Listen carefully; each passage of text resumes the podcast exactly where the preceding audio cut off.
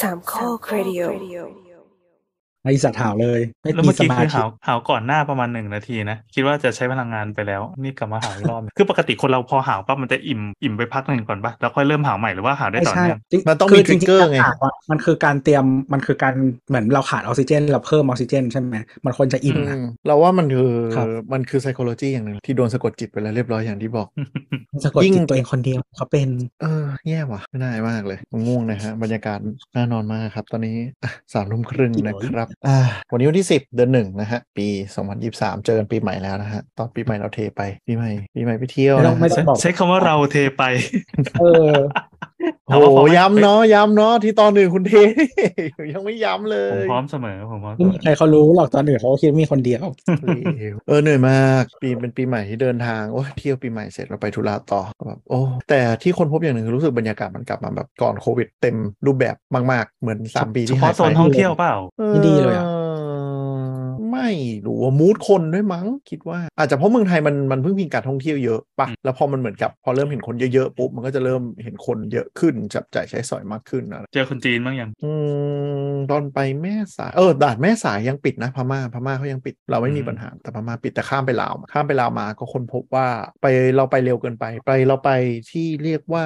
อ่า Kings Roman Casino นะครับไม่รู้มันเรียกว่าอะไรชื่อไม่รู้ภาษาลาวเรียกว่าอะไรแต่ว่ามันเป็นเมืองที่ถ้าเราไปตรงสามเหลี่ยมทองคำอะจะเห็นอีดอกบัว หน้าตาทองทองๆแปลกๆ อันหนึงเออข้ามแม่โขงไป ก็แวะไปเที่ยว แล้วก็ค้นพบว่าเหี้ยแม่ง dystopia สัสทำไมอะๆที่ถ่ายรูปไปดูไงพี่ มันแบบเราให้ประชาชนฟังดิเออถามมันชมคือมันคือยังไงดี เราเรามีโพสต์ใน Twitter ไปด้วยคือ มันเป็นเมืองที่เกิดขึ้นเพราะคาสิโนจีนมาลงทุนอ่าคำว่าจีนมาลงทุนหมายถึงว่าเขาลงทุนทั้งเมืองตอมอของอ่าฝั่งข้ามโขงจากไทยไปลาวอะ่ะอืมก็คือตึกเป็นทรงแบบโรมันคือเขาลงทุนตอมอด้วย แล้วในตอมอคือมีภาษาลาวแล้วก็ภาษาจีนไม่มีภาษาอังกฤษก็คือแบบเหี้ยช็อกเออว่ะเออว่ะมันเป็นโลกอีกโลกเลยนี่หว่าใช่เป็นอีกโลกหนึ่งเลยนะเราไปแบบพอเรานั่งเรือข้ามไปก็คือแบบออกจากตอมอไทยอะไรเงี้ยอะไม่ได้พาสปอร์ตไปไปออกใบผ่านทางออกใบผ่านทางชั่วคราวปุ๊บปุ๊บอะขึ้นเรือไปข้ามประเทศเรียบร้อยกูแบบไอ้เหี้ยเหมือนข้ามแม่น้ำเจ้าพระยาถึงแล้วเหรออะไรอย่างเงี้ยอืมถึงฝั่งลาวแล้วแล้วป้ายต้อนรับก็คือแบบเจ้าพระยาอะไรนะแม่น้ำเล็กกว่าเจ้าพระยา เออเอ้ยแต่ช่วงโขงที่กว้างอยู่ แต่ก็คือป้ายที่มันจะเรียกว่าอ่า Golden Triangle Special Economic Zone เกียรติเสเกตเป็นสามเหลี่ยมทองคำฝั่งลาวเนี่ย มันเต็มไปด้วยภาษาจีนกับภาษาลาวเว้ยไม่มีภาษาอังกฤษ ภาษาอังกฤษมีบ้างพอไปถึงปุ๊บก็คือแบบเขาก็มีแบบตุ๊กๆไฟฟ้าอะไรอย่างเงี้ยอ่าภาษาอะไรนะก็อ่านภาษาลาวเอา เออเออเออพออ่านออกอยู่พออ่านเออก็คือเราก็แบบตอนไปก็ไม่ได้วางแผนนึกออกปะก็เลยรีบๆแบบ Google หาดูวิธีเดินทางเดินทางอะไรอย่างเงี้ยก็ค้นพบว่าแบบในบล็อกที่เขาไปเที่ยวกันอะคือไปถึงอะอันนั้นจะเป็นช่วงที่ peak ยังมีคนอยู่ก็คือมีรถตู้มารับฟรีไปถึงคาสิโนไปถึงเที่ยวเมืองฟรีเลยแบบทุกอย่างฟรีหมด แต่ถ้ากลับเสียตังค์โคตรฉลาดเลย คือถ้ากลับถ้ามีใบเสร็จ แลกเงินในบ่อนเอามาใช้เป็นตั๋วขากลับได้ แต่ถ้าไม่มีก็คือแบบฟันขากลับแพงอยู่เนี่ยเราแบบเหี้ยชิบหายแล้วเอาไงดีวะปรากฏไปถึงปุ๊บก็คือมันไม่ค่อยมีคนเขาก็มีแบบไอ้สามล้อไฟฟ้าเว้ยที่แบบ 3 ตอนเหมือนโรงแรมเขาใช้อะเออก็คิด 30 บาทเขาไปถึงตรงคาสิโนตรงตลาดอะไรเงี้ยแต่เราไปเร็วหน่อยคือมันก็เลยเงียบๆเพราะคาสิโนก็คือคนเขาบอกว่ามันเขามาเล่นกันบ่ายเย็นเหมือนพอ ถ้ามาตอนเย็นปุ๊บอะด่านมันปิดกลับไม่ได้ ก็คือแบบจำยอมโดนบังคับให้นอนที่นี่อย่างเงี้ยพวกร้านขายของขายของก็เปิดเออแต่ไปก็คือแบบมันเป็น um, ตึกแบบที่เป็นรูปดอกบัวเหลืองๆลองลองเซิร์ชรูปดูโรมันคาสิโนนะทุกอย่างมันเป็นโรมันแบบโรมันโรมันอะไรเงี้ยซึ่งแบบรู้เลยว่าสไตล์เจ๊กชอบแกรนแกรนๆมาเกามาเกาแบบหลงที่หลงทางอะไรเงี้ยนิดนึงไม่เจ๊กกว่ามาเกาเยอะเออเออแต่เจ๊กกว่าเออมาเกามันยังมีคลาสหน่อยนะนี่มันจะแบอับนหลุดนี่มันไปเลยโอ้นี่ไอคอนสยามใหญ่นี่มันแผ่นดินใหญ่แย่กว่าไอคอนสยามอีกผมว่าแต่ทองเยอะอะไรเงี้ยคือไปแล้วก็ไปถ่ายรูปเล่นได้อะไรเงี้ยก็ถ้าผู้ใหญ่น่าจะชอบแต่ก็แบบดังเด็กเราไปก็คือแบบใหญ่เออคือผู้ใหญ่ไปแล้วแบบอู้สวยเนาะทำนู่นทำนี่อะไรเงี้ยแต่เราไปแล้วแบบโอ้โหนี่มันอะไรวะเนี่ยมันดิสโทเปียจังว่ามันคือการกลืนชาติไม่มีจริง คือไปที่นั่นคือป้ายภาษาจีนเยอะกว่าภาษาลาวแล้วก็ด้านหลังก็มีแบบเมืองจีนจำลองที่ทำเหมือนแบบทำเหมือนตรงตรงตรงสามย่านเราทำที่เป็นแบบตึกจีนจีนๆอะแต่นั้นเขาทำถึงกว่าเยอะทำสวยทำแบบทำตั้งใจอะแต่ก็เป็นร้านขายของหมายถึงหมายถึงที่ไหนดีกว่าหมายถึงที่ที่ทรายที่วอลลาวคือหกนะที่เราดีกว่าที่เราดีกว่าที่เราไม่แต่ตรงตึกแถวว่าเหมือนไอ้นี่เลยสำเพ็งสองอะอ่าอ่าเออทำทำแกรนเลเวลนั้นอะไม่แต่แต่อันนี้ดูดีกว่าที่สำเพ็งสองนะสำเพ็งสองมันจะไม่มีแบบ มันไม่มีจั่วแบบจีนไม่มีไม่มีอะไรเงี้ยหลังคาไม่มาเราว่าสำเพ็งสองแม่งล้นกว่าสีล้นกว่าเออนั่นแหละก็เป็นประสบการณ์ไปนะฮะเรากำลังเล่าว่าเราเทรายการไปทำอะไรนะ นี่คือช่วงข้ออ้างนะครับช่วงข้ออะอ้างก่อนที่จะมาเข้าช่วงหลักของเรา ทีนี้พอพอเทปั๊บกลับมาพบว่า ปีนี้มันมีงาน CES 2023 อืมครับ คือจะบอกว่าลืมไปแล้วว่าปีนี้มี คือไม่มันมันเงียบเลยว่าไง เราเราคุยในรายการมา 2 ปีเนาะ มันเงียบแล้วเออปีมันไม่ค่อยมีอะไรนะเรา แต่ปีเนี้ยแม่งจัดเต็มมากเลยว่ะ เออเราจำได้ว่าปีที่แล้วแห้งๆ ปีที่แล้วแบบแห้งไม่ค่อยมีอะไรแห้งพูดมากถึงเลย มันเป็นด้วยใช่เพราะสถานการณ์ด้วย ใช่ใช่ด้วยโควิด ด้วยขาดชิป มันก็เลยไม่ค่อยมีอะไรใหม่ แต่ปีเนี้ยโอ้โห จัดเต็มกันเยอะจริงอืมอืมอืมๆดูแล้วเพลินเลย อันนั้นแสดงว่าเดี๋ยวอ่าบรรยากาศหลังจากนี้ไปอะเราจะรอดูแล้วว่ามันมีอะไรให้เล่าบ้างของเคนนะใช่ก็ใช่คุณผู้ฟังใช่ที่สามารถไปฟังย้อนๆได้นะครับ ปีก่อนๆแต่ไม่ต้องฟังหรอกเพราะของมันก็ออกมาบ้างบางอย่างก็หายบางอย่างก็มี อืมอืมแต่งานนี้งานนี้ CES ถ้าถ้าอยากฟังเรื่องประวัติน่าจะมีเล่าตอนแรกที่พูดถึง CES สองปีที่แล้วมั้งอันนั้นน่าจะมีอยู่อืมตัวเป็นคนเล่าอยู่ แต่งานไม่มีอะไรหรอกมันก็คือการเทรดโชว์คนเอาอืมของมาอวดอะไรอย่างเงี้ยซึ่ง 70%ของงานเป็นของมาโชว์แล้วก็ชิบหายตายห่าไปไม่ได้ขายจริงนึกออกไหมมันเป็นงานโชว์นวัตกรรมคือก็ต้องดูว่าแบบใครเป็นคนโชว์คือจริงๆมันจะมีพวกบริษัทแบบ บริษัทเล็กบริษัทน้อยหรือว่าแนวสตาร์ทอัพอะไรอย่างเงี้ยเยอะอืมแล้วก็พวกนี้ก็จะอยู่ในข่าวเยอะ เพราะว่าบางทีมันก็จะเป็นของแบบแปลกๆแต่เอาว่ามาขายให้คนขายให้บริษัทอื่นซื้องี้ปะบ้าง หรือว่าแบบ investor หรือว่าแบบมันได้ PR มันจะได้แบบเวลา launch แล้วมันจะได้นึกออกไหมมันจะต่ออโชว์ในงานแล้วเสียงมันดัง ใช่ใช่อืใช่มก็ไอทีวีจอโปร่งใสเลื่อนขึ้นเลื่อนลงม้วนได้ก็ก็เนี่ยแหละ ก็ก็เปิดตัวงานเนี้ยแล้วผ่านไปกี่ปีอะสี่ห้าปีเรายังไม่เห็นออกมาเป็นชิ้นเป็นอันเลยมีมีขายจริงตัวไหนเจอมี่ LG อะ LG มีขายจริง LG LG จอม้วนมีขายอ๋อเออคำว่าขายจริงแต่อย่างคือโอเขาเคไม่ได้อะขายขายอืมมันขายแบบประมาณว่าแบบอ่าหลังไอ้นะบริษัทที่อยากมีของว้าวๆไว้เอาไปอวดอะไรอย่างเงี้ยซื้อ แต่มันไม่ใช่ consumer use เลยอะของอืมพวกเนี้ยก็มันยังทำ pricing ไม่ได้เออนั่นแหละแต่ว่าคือถ้าเป็นอย่างเงี้ยคือถ้าเป็นบริษัทที่อืมบริษัทใหญ่อะครับจะมี ของจริงที่หมายถึงอืมว่า lineup ของที่เดี๋ยวจะขายแล้วด้วย แล้วก็มีอ่าพวกใช่ใช่เอ่อ innovation ก็คือยังไม่ขายด้วยอืมอ่า CES จริง ๆ มันจะเป็นงานที่เอ่อแบรนด์ทีวีเปิดตัวบ่อยสุด คือจะเปิดตัว CES ก่อน คือหมายถึงว่าอันหลักเปิดว่าอ่า lineup ปีนี้มีอะไร แต่ยังไม่เปิดราคา ราคาจะไปเปิดช่วงกลางปีเออจะจะเป็นธรรมเนียมของบริษัททีวีอย่างนี้เลย คือเหมือนกับว่าปีนี้จะมี lineup ประมาณไหน แล้วเดี๋ยวราคาค่อยเคาะเคาะกันช่วงกลางปี แล้วเมืองไทยก็จะเคาะช่วงประมาณเดือน6เดือน7กลางปีเดือน4เดือน5เนี่ยจะเป็นช่วงเวลาเคาะอเมริกาเขานะอะทีนี้ปีนี้เนี่ยคิดว่ามีอันที่น่าสนใจเว้ยก็คือเรารู้สึกว่าแล็ปท็อปอะมันเริ่มมีกลับมาเปิดตัวกันเยอะขึ้นเยอะมาก คือมันอาจจะเป็นสิ่งที่ที่เหมือนจะบูมช่วงโควิด แล้วทีม R&D คงได้ resource มานั่งลงทุน แล้วก็มองว่าอนาคตเทรนด์ work from home bring your own device จะมากขึ้นอะไรเงี้ยก็เลยมีแล็ปท็อปค่อนข้างเยอะนี้ก็หยิบตัวเนี้ยตัวเด่นๆ ที่เราคิดว่ามันน่าสนใจมาพูดมาก็คือมี LG นะฮะ LG Gram เมืองไทยน่าจะเห็นมาแบบมาแหมะๆโชว์อยู่ตรง power buy มั่งมั้ง แต่ก็ดูมีขายดูด้วยเหรอไม่ออกไม่ได้ทำตลอดขายไม่ใช่หรอมีนะมีนะ เห็นแวบๆอยู่ซีรีส์หนึ่งอะแต่ไม่รู้ขายออกหรือเจ๊งหรืออะไรยังไง แต่ว่าเออมันเป็นลายอุลตร้าสลิมที่จุดเด่นของเขาคือ มันจะต่ำกว่า 1กิโลอย่างตัวเบาสุดเนี่ยเอ่อ900กว่ากรัมเนี่ยแล้วเป็นอัตราบุกที่ที่แรงใช้ได้เลย แต่เบาบางตัวทำนาแบบบิดไม่อินได้จ้าได้อะไรนะ บิดได้บิดได้เป็นพลาสติกด้วย ใช่ บิดได้ด้วยมืออืมอุลตร้าสลิมมันเลยเบาโว้ยจอ 15 นิ้วแล้วบางต่ำกว่า 1 โลนะครับไม่แต่ว่าแต่ว่าคนถ้าข้อชอบเบาอะไรอย่างเงี้ย LG เนี่ยก็เป็นแบรนด์ที่ position ตัวเองแบบเขาเรียกว่าลูกผีลูกคนคือมือถือก็เจ๊งไปแล้วเนาะเรียบร้อยอืมไอ้ลายทำ LG Gram ก็คือเป็นเหมือนทีมเล็ก ๆ ที่เหมือนแบบทำให้มันเกิดขึ้นมาเอาส่วนนั้นมาประกอบ แล้วก็ค่อนข้างได้รับกระแสตอบรับที่ดี ก็เลยยังรอดมาอยู่ประมาณ 3 ปีแล้ว ก็ยังมีกลุ่มตลาดที่ขายได้นะฮะก็คือคนที่อยากได้เบามากๆ เบาเป็นหลักเลย เราขอเป็นแล็ปท็อปวินโดว์ถ้าใครถ้าใครชอบลองดูได้สุดรู้สึกจะมีขายไทยนะอืมมีนะเว็บไทยมีเออเออขายผ่านมีมี power buy ขายผ่าน power buy แต่ราคาก็คือแบบ5 4 0 0 0กับ60,000จ้า มีรุ่นหมายความว่ามันออกมารุ่นเดียวใช่ไหมมันยังไม่ได้แบบไม่ป็นครัรุ่บนบ้านเรารู้ซีรีส์ของบ้านเรารู้สึกเป็นคือซีรีส์ซีรีส์สองมันจะชื่อแกรมหมดเลยทั้งหมดอ่าก็คือแกรมแล้วก็ดู CPU ดูปีเอาอ๋อของเรารู้สึกจะเอาเอาเอา Gen 2เข้ามา มันจะไม่มีโลโก้ LG ด้วยนะ จะชื่อแกรมมีโลโก้มัน LG ไม่อสยู่วยแบบจอดีเล็กแล้วๆแล้วก็จะเป็นอืมแกรมก็ลงแกรมGram จะเป็นฟอนต์ LG เออแต่ก็เป็นเป็นตัวที่กระแสตอบรับดี แล้วก็อันนี้เป็นตัวเลือกแล้วกันใครที่แบบเฮ้ยอยากโหกูเน้นบางเบา Windows อืมแล้วก็มีตัวหนึ่งที่เราว่าขโมยซีนพอสมควรขนาดพี่แอนยังแปะมาเลยก็คือ Lenovo Yoga Yoga Yoga Book 9i ไม่มีนะคคอรับบุ๊กเลยมั้ง Yoga เลย 9i อ้ามีว่ะ Book Yoga Book Yoga Book ก็อันนี้มาเป็น Book จริงๆแล้วเป็นโน้ตบุ๊ก OLED จอคู่รุ่นแรกของโลก คือมันต้องการเป็นจอคู่ อันเนี้ยอันนี้เป็น OLED นะครับดูแม่งทำหน้าแบบ disdain ของตลอดเวลาว่าอะไรขายเลยเขาสั่งมีไอเดียมา เออเออไม่ก็คือมันมันเป็นที่ test ไอเดียแหละ เพราะว่าอีกอืมสองปีใช่มันจะตัดก็ไม่แน่ คุณเห็นอย่างนี้เดี๋ยว Apple ก็เอาไปทำให้ดีก็ได้เออเป็นให้ให้อืมทีม Apple มาช็อปไป ก็คือพูดง่ายมันมันคือแล็ปท็อปที่มี 2 คือเวลาแล็ปท็อปเราเปิดด้านหนึงจะเป็นคีย์บอร์ดเป็นจอใช่ปะนี่คืออ่ากูเป็นจอแม่งเลย2อันแล้วก็แล้วมันจะคีย์บ work เหรอแล้วมีคีย์บอร์ดแยกมาให้หนึ่งงงไหมงงไหมก็ก็เรียกว่าอะ ASUS ปะทำมาแล้วนี่มี ASUS ทำมาก่อนหน้านี้ แล้วก็มีใครทำอีกวะสองสามเจ้าอะเฮ้ยแต่ว่าอันเนี้ยมันเปลี่ยนเป็นแนวตั้งได้นะเว้ย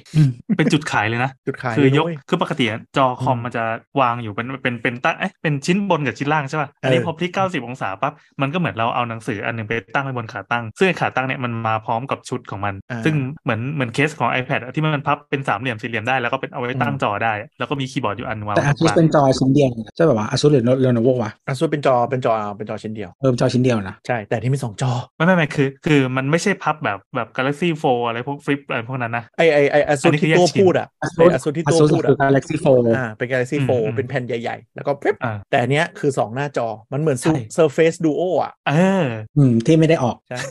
เนี่ยแต่ แต่อันนี้คือจอ 13 นิ้ว 2 อัน เออ เป็นเออยี่หกนิ้วเนี่ยเออเอาลองเฮ้ยไม่น่าดิมันต้องต้องมากกว่านั้นป่าวะเออไม่ได้รู้มันเป็น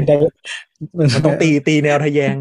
แนวอะทะแต่ว่าแยงแต่ว่าเขา use case เขาค่อนข้างอ่าพรีเซนต์ได้ฉลาดแล้วกัน เพราะว่ายังไงโน้ตบุ๊กที่จอยาวๆ ใหญ่ๆอะมันชอบมันชอบพรีเซนต์โง่ก่อนอันนี้ก็คือแบบเอาจออันนึงอะแปะด้านล่างเป็นเหมือนคีย์บอร์ด แล้วก็จะเป็นเหมือนเป็นเป็นเหมือน touch คีย์บอร์ดขึ้นมา แล้วก็ใช้เป็นโน้ตบุ๊กปกตินึกออกปะซึ่งมันไม่ได้เว้ยเออซึ่งมันมันติงตองอะแต่ว่าคือตัวคีย์บอร์ดโยเราคะต้องการการสัมผัสที่เป็นสัมผัสจริงให้มันมีใช่ feedback มีอะไรกลับมา อันนี้คือกระจกเรียบๆอะยังไงก็ต้องก้มลงไปดูนิดนึงว่ากูกดอะไรไปวะอย่างงี้แต่คือปัญหาโยมันคือเหมือนแบบ มันไม่ได้สร้างมาแก้ปัญหาอ่าเออหมายถึงหมายถึงไอ้ที่เป็นแบบแบนๆน่ะเหรอหมายถึงไม่ใช่กระจคืกอล้วน เวลาเราพรีเซนต์ use case อะเออ use case ควรจะแบบแก้ปัญหาอะไรสักอย่างนึกออกไหมเออเออเออแต่เนื่องใช่จาก product อะมันไม่ได้สร้างมาจากว่าฉันมีปัญหาฉันจึงแก้สิ่งนี้อืมไม่ ฉันมีของอยู่เออนึกทำอยัอกงไงดีให้มันไปได้เออเออ อันเนี้ยอันเนี้ยมันต้องใช้ skill แบบคนที่มีมีอะไรนะ การตลาดระดับหนึ่งอะถึงจะเห็นภาพว่าแบบไอ้สิ่งเนี้ยไปทำอะไรได้ เพราะถ้ามันแบบไม่มีไม่มีคนหัวที่มันพรีเซนต์ของทำ UX UI ดีมันก็คือแบบกูเปลี่ยนคีย์บอร์ดเป็นจอแล้วก็แบบโอ้นวัตกรรมอ่าอ่านี่ไงนึกถึงคือนึกถึงไม่ใช่คืออีกคนไอเขาเรียกว่าอะไร concept ที่ดีอะมันต้องมาจากแต่อ่านดีเว้ยไม่ใช่ให้ marketing คิดตอนท้ายก็จริงแต่ R&D มันก็ต้องคิดถึงแบบเฮ้ยคนใช้จริง ๆ มันอะไรใช่ปะคือคือมันไม่คือถ้าเขาคิดถ้าเขาคิดได้แต่แรกอะ product ที่พรีเซนต์สุดท้ายมันต้องตอบสิ่งนั้นเว้ยแต่ว่าถ้ายังคิดว่ามันแบบเออมีทำไมอะไรอย่างเงี้ยไม่ใช่ อันนี้อันนี้ไปไปไปตอบนี่ได้นะฮะอะไรนะไอไอจอจอของ MacBook อะไอ tab อันนั้นอ๋อ Touch Bar Touch Bar เออก็คนคนบ่นไงกูพยายามแก้อะไรสักอย่างหนึ่งแต่ว่าไม่อยากเหมือนคนอื่น Touch Bar นี่แต่กูคือไม่แบอยากบตอนพูด Touch Bar นี่จำได้เลยตอนเปิดตัวแบบ เฮ้ยมันก็ดูดีว่ะ แต่พอผ่านไปแป๊บหนึ่งคนเริ่มตกตะกอนได้ว่ากูจะอยากได้สิ่งนี้ไปทำไมวะ คือตำแหน่งยังไม่มพอองมันกูอยากได้ escape เออ แล้วตำแหน่งมองมันแย่ไง คือสุดท้ายก็คือเวลาจะใช้คือกูต้องชะโงก แล้วมันแบบ use case แม่งแย่มาก ไม่แปลกใจที่มันจะโดนตัดออก ตอนนี้คือเครื่องที่ใช้อยู่อะมือเผลอไปกดบ่อยมากเลย กดปั๊บอ้าวแม่งเข้าไลน์เองอะไรเลยเออแล้วอืมประมาณนั้น แต่ว่าไอโยคาบุ๊ก 9i เนี่ยเราว่าเขานำเสนอดีก็คือเขามองว่ามันคือจอ 2 อันจริง ๆ แล้วมีคีย์บอร์ดแยกใช่ไหมสิ่งที่เกิดขึ้นคือมุมที่เขาขายอะก็คือเราตะแคงจอล่างเนี่ยเอียงประมาณสักเท่าไหร่60 องศาเข้าหน้าเรา แล้วจอบนก็ตั้งขึ้นมา เป็นกัสอืมเป็นเป็นขเหมืนาอดนเป็นกระตาเราเลย ใช่เป็น 2 จอเลย คือนึกสภาพมันคือคล้าย ๆ คนที่คนที่ใช้อะไรนะ ที่ตั้งยกโน้ตบุ๊กอะ ให้จอมันขึ้นมาเอในอเออระดับตาเราเออแต่ว่าแทนที่ข้างล่างจะเป็นคีย์บอร์ดที่เราไม่ไม่เอื้อมไปพิมพ์อยู่แล้วเพราะพิมพ์ไม่ถนัดนึกออกปะเราก็ต้องต่อคีย์บอร์ดแยก อันนี้ก็คือเป็นจอ 2 จบ ซึ่งเราว่ามันก็ make sense ในแง่ใช้งานจริง ๆ แต่มันแบกเทอะทะไหมหรืออะไรเนี่ยจอบนทำงานจอล่างเปิด TikTok ใช่เออส่วนใหญ่โปรแกรมเมอร์มันทำ เฮ้ยมันโอเคมากเลยเวลาเวลาเราทำงานแล้วเปิด YouTube ไปอีกจอหนึ่งอะมันช่วยทำให้งานไหลมาก ใช่ ก็คือเราเอาไม่เราเราก็เอาโฟกัสหลักอยู่ข้างบนไปข้างหนึ่ง iPhone อีกข้างหนึ่งแล้วก็จอครับเออทุกคนเองก็ทำอย่างนี้อยู่ ไม่แต่ว่าอันเนี้ยมันก็จะเหมาะกับคนที่แบบเฮ้ยอยากทำงานแล้วก็ไม่อยากนั่งจับเจ่าต้องตั้งมอนิเตอร์ใช่ไหมถ้ามีอันเนี้ยราคาไม่แรงเราก็สนใจนะ แบบหยิบอืมทำร้านกาแฟข้างๆแล้วก็อีก use case หนึ่งก็คือแบบมันกลางสุดแล้วแล้วพลิกปุ๊บมันก็กลายเป็นแนวตั้งที่มีจอแนวตั้ง 2 อัน perfect เลยฝั่งข้างซ้ายทำ Word ข้างขวาไถ ่ายทวิตเตอร์คือคือกลาง180 องศาอย่างนี้ใช่ไหมใช่เอาสันอ่าเอาสันเป็นแนวตั้งขึ้นมา ก็กลายเป็นเหมือนหนังสือหนังสือเล่มควายๆอะหนังสือเล่มกระดาษไซส์13 นิ้วเหมือนแล็ปท็อปเปิดเขาแต่ไม่บางมีทีโชว์อยากแบบนอนอันตั้งอันอะไรอย่างงี้เปล่าก็ใช่แต่ว่าเออเอาที่มันฟิสิกส์มันได้แค่เท่านี้ก็โอเค แล้วเพราะว่าถ้าหมุนได้มากกว่านี้ก็นี่แล้วแต่จอแต่ก็ว่าถือเราว่าใหญ่นะอย่างอย่างเวลาเราพิมพ์งานแล้วก็เปิดหน้าคู่เนี่ยมันน่าจะมีวิธีการใช้อะไรบางอย่างที่ทำให้รู้สึกว่าสองหน้าซ้ายขวาเนี่ยมัน work ดีว่ะ iPad ไง iPad Pro 12นิ้ว13 นิ้วได้ไงโอ้เนี่ยว่าข้างกันสลับแอปยากใช่ไหมแต่ว่าคือเราว่าเขาคิดมาดีอะนะแต่ว่าจะขายายได้จริงอีกเรื่องหรือเปล่าอืมคือมันมันพับได้หลายแบบ คือตัวคีย์บอร์ดเนี่ยมันแยกออกมาก็ได้ หรือตั้งข้างบนทับจอล่าง แล้วกลายให้กลายเป็นแบบ traditional notebook ก็ได้ คือวางแปะไปบนกระจกเลยใช่ไหมใช่ดิแปลงแบบเขาจะกดล่างปุ๊บ มันก็จะกลายเป็น sync กับคีย์บอร์ดปุ๊บ แล้วข้างล่างก็จะกลายเป็น touchpad ขึ้นมาอะไรอืมก็เหมือนอาสุดอ่าก็เหมือนนะสุดแล้วก็เออจะจริงๆไม่ใช้เลยก็ก็ได้อะไรนะตัวจริงแบรนด์เขาต้องออกเสียงว่า ASUS ไอสัตว์นิวเอซุสเซอร์บาลาริเอซุสต้องออกว่า ASUS เพราะว่ามันมาจาก Pegasus จะพูดว่าไอสัตว์ไม่ได้ไงบ้านเราต้องเปลี่ยนเออหยับใครไม่ได้อะอะแต่ว่าคุณไอตัวยกคุณเก้าไอราคาเก้าสองเอ้ยราคาสองพันกับเก้าสิบเก้าเหรียญสองพันเก้าสิบเก้าเหรียญคูณสามห้าก็เจ็ดหมื่นเนี่ยมันจะจ่ายไม่ออกเพราะราคานี่แหละก็เอา MacBook Pro ทำไมจะขายไม่ได้จ้าเออแต่ว่ามันก็มีปากกาแล้วก็สามารถกลายมาเป็นแบบอ่าแท็บเล็ตขนาดยักษ์จด 2 ด้านได้ สามารถพับให้กลายเป็นแท็บเล็ตดูด้านเดียวได้อะไรเงี้ยอัตราประโยชน์มันค่อนข้างดีอ่านั่นั่นแหละติดมโนติดแท็บเล็ตยักษ์อะมโนไป อะไรคุณใช้ iPad Pro 13 นิ้วได้ฮ่าเหมือนกันน่ะถ้ากลับไปจะไปซื้อทำไมวะไม่ดีอะ ใหญ่อะโอ้เพิ่งรู้ตัว ไม่ใช่คือคือซื้อเพราะว่ามันพอดีคีย์บอร์ดมันพอดีเพราะคีย์บอร์ด11นิ้วมันเล็กอืมคนที่ซื้อ iPad ตามขนาดคีย์บอร์ดนะฮะมีอยู่จริง ก็มันพิมพ์ไม่ถนัดอะเดี๋ยวก็ชินแหม นิดเดียวเองเล็กเราใช้11 11นิ้วแฮปปี้กว่าเยอะ11นิ้วมันเล็กอืมอืมแต่ถ้า iPad 13 นิ้วอะ MacBook Air จะเป็นคำตอบที่ดีขนาดใกล้กันเบากว่าด้วย เออ เรารู้สึกว่าถ้ามันออก e e o k a 9 i จะเปลี่ยนเป็นขนาดสัก 11 นิ้ว 2 จอเนี่ย น่าจะขนาดกำลังพอดีพกมากกว่านี้ ใช่ คิดอยู่เหมือนกัน ถ้าจอสัก 11 12 นะ แล้วลดราคาลงมา แต่นั่นแหละครับ ภาวนาให้มันอะไรไม่เจ๊นะงเออ ไม่เจ๊งอยู่รอดแล้วผู้บริหารเคอให้ทำต่อด้วยมันเป็นดีนะส่วนยังอยากได้เลยอืมอืมแต่กลัวเจ๊งมากอืมแต่เราก็เชียร์แบบที่ 2 จอแยกไปเลยมากกว่าเป็นจอผืนเดียวแล้วไอ้ตรงใช่ข้อต่อมันมีปัญหา รู้สึกว่าตอนนี้ยังแก้ปัญหาไม่ได้ ใช่ แล้วเห็นจอแบบจอบี้ไปสักพักใครที่แบบบอกว่า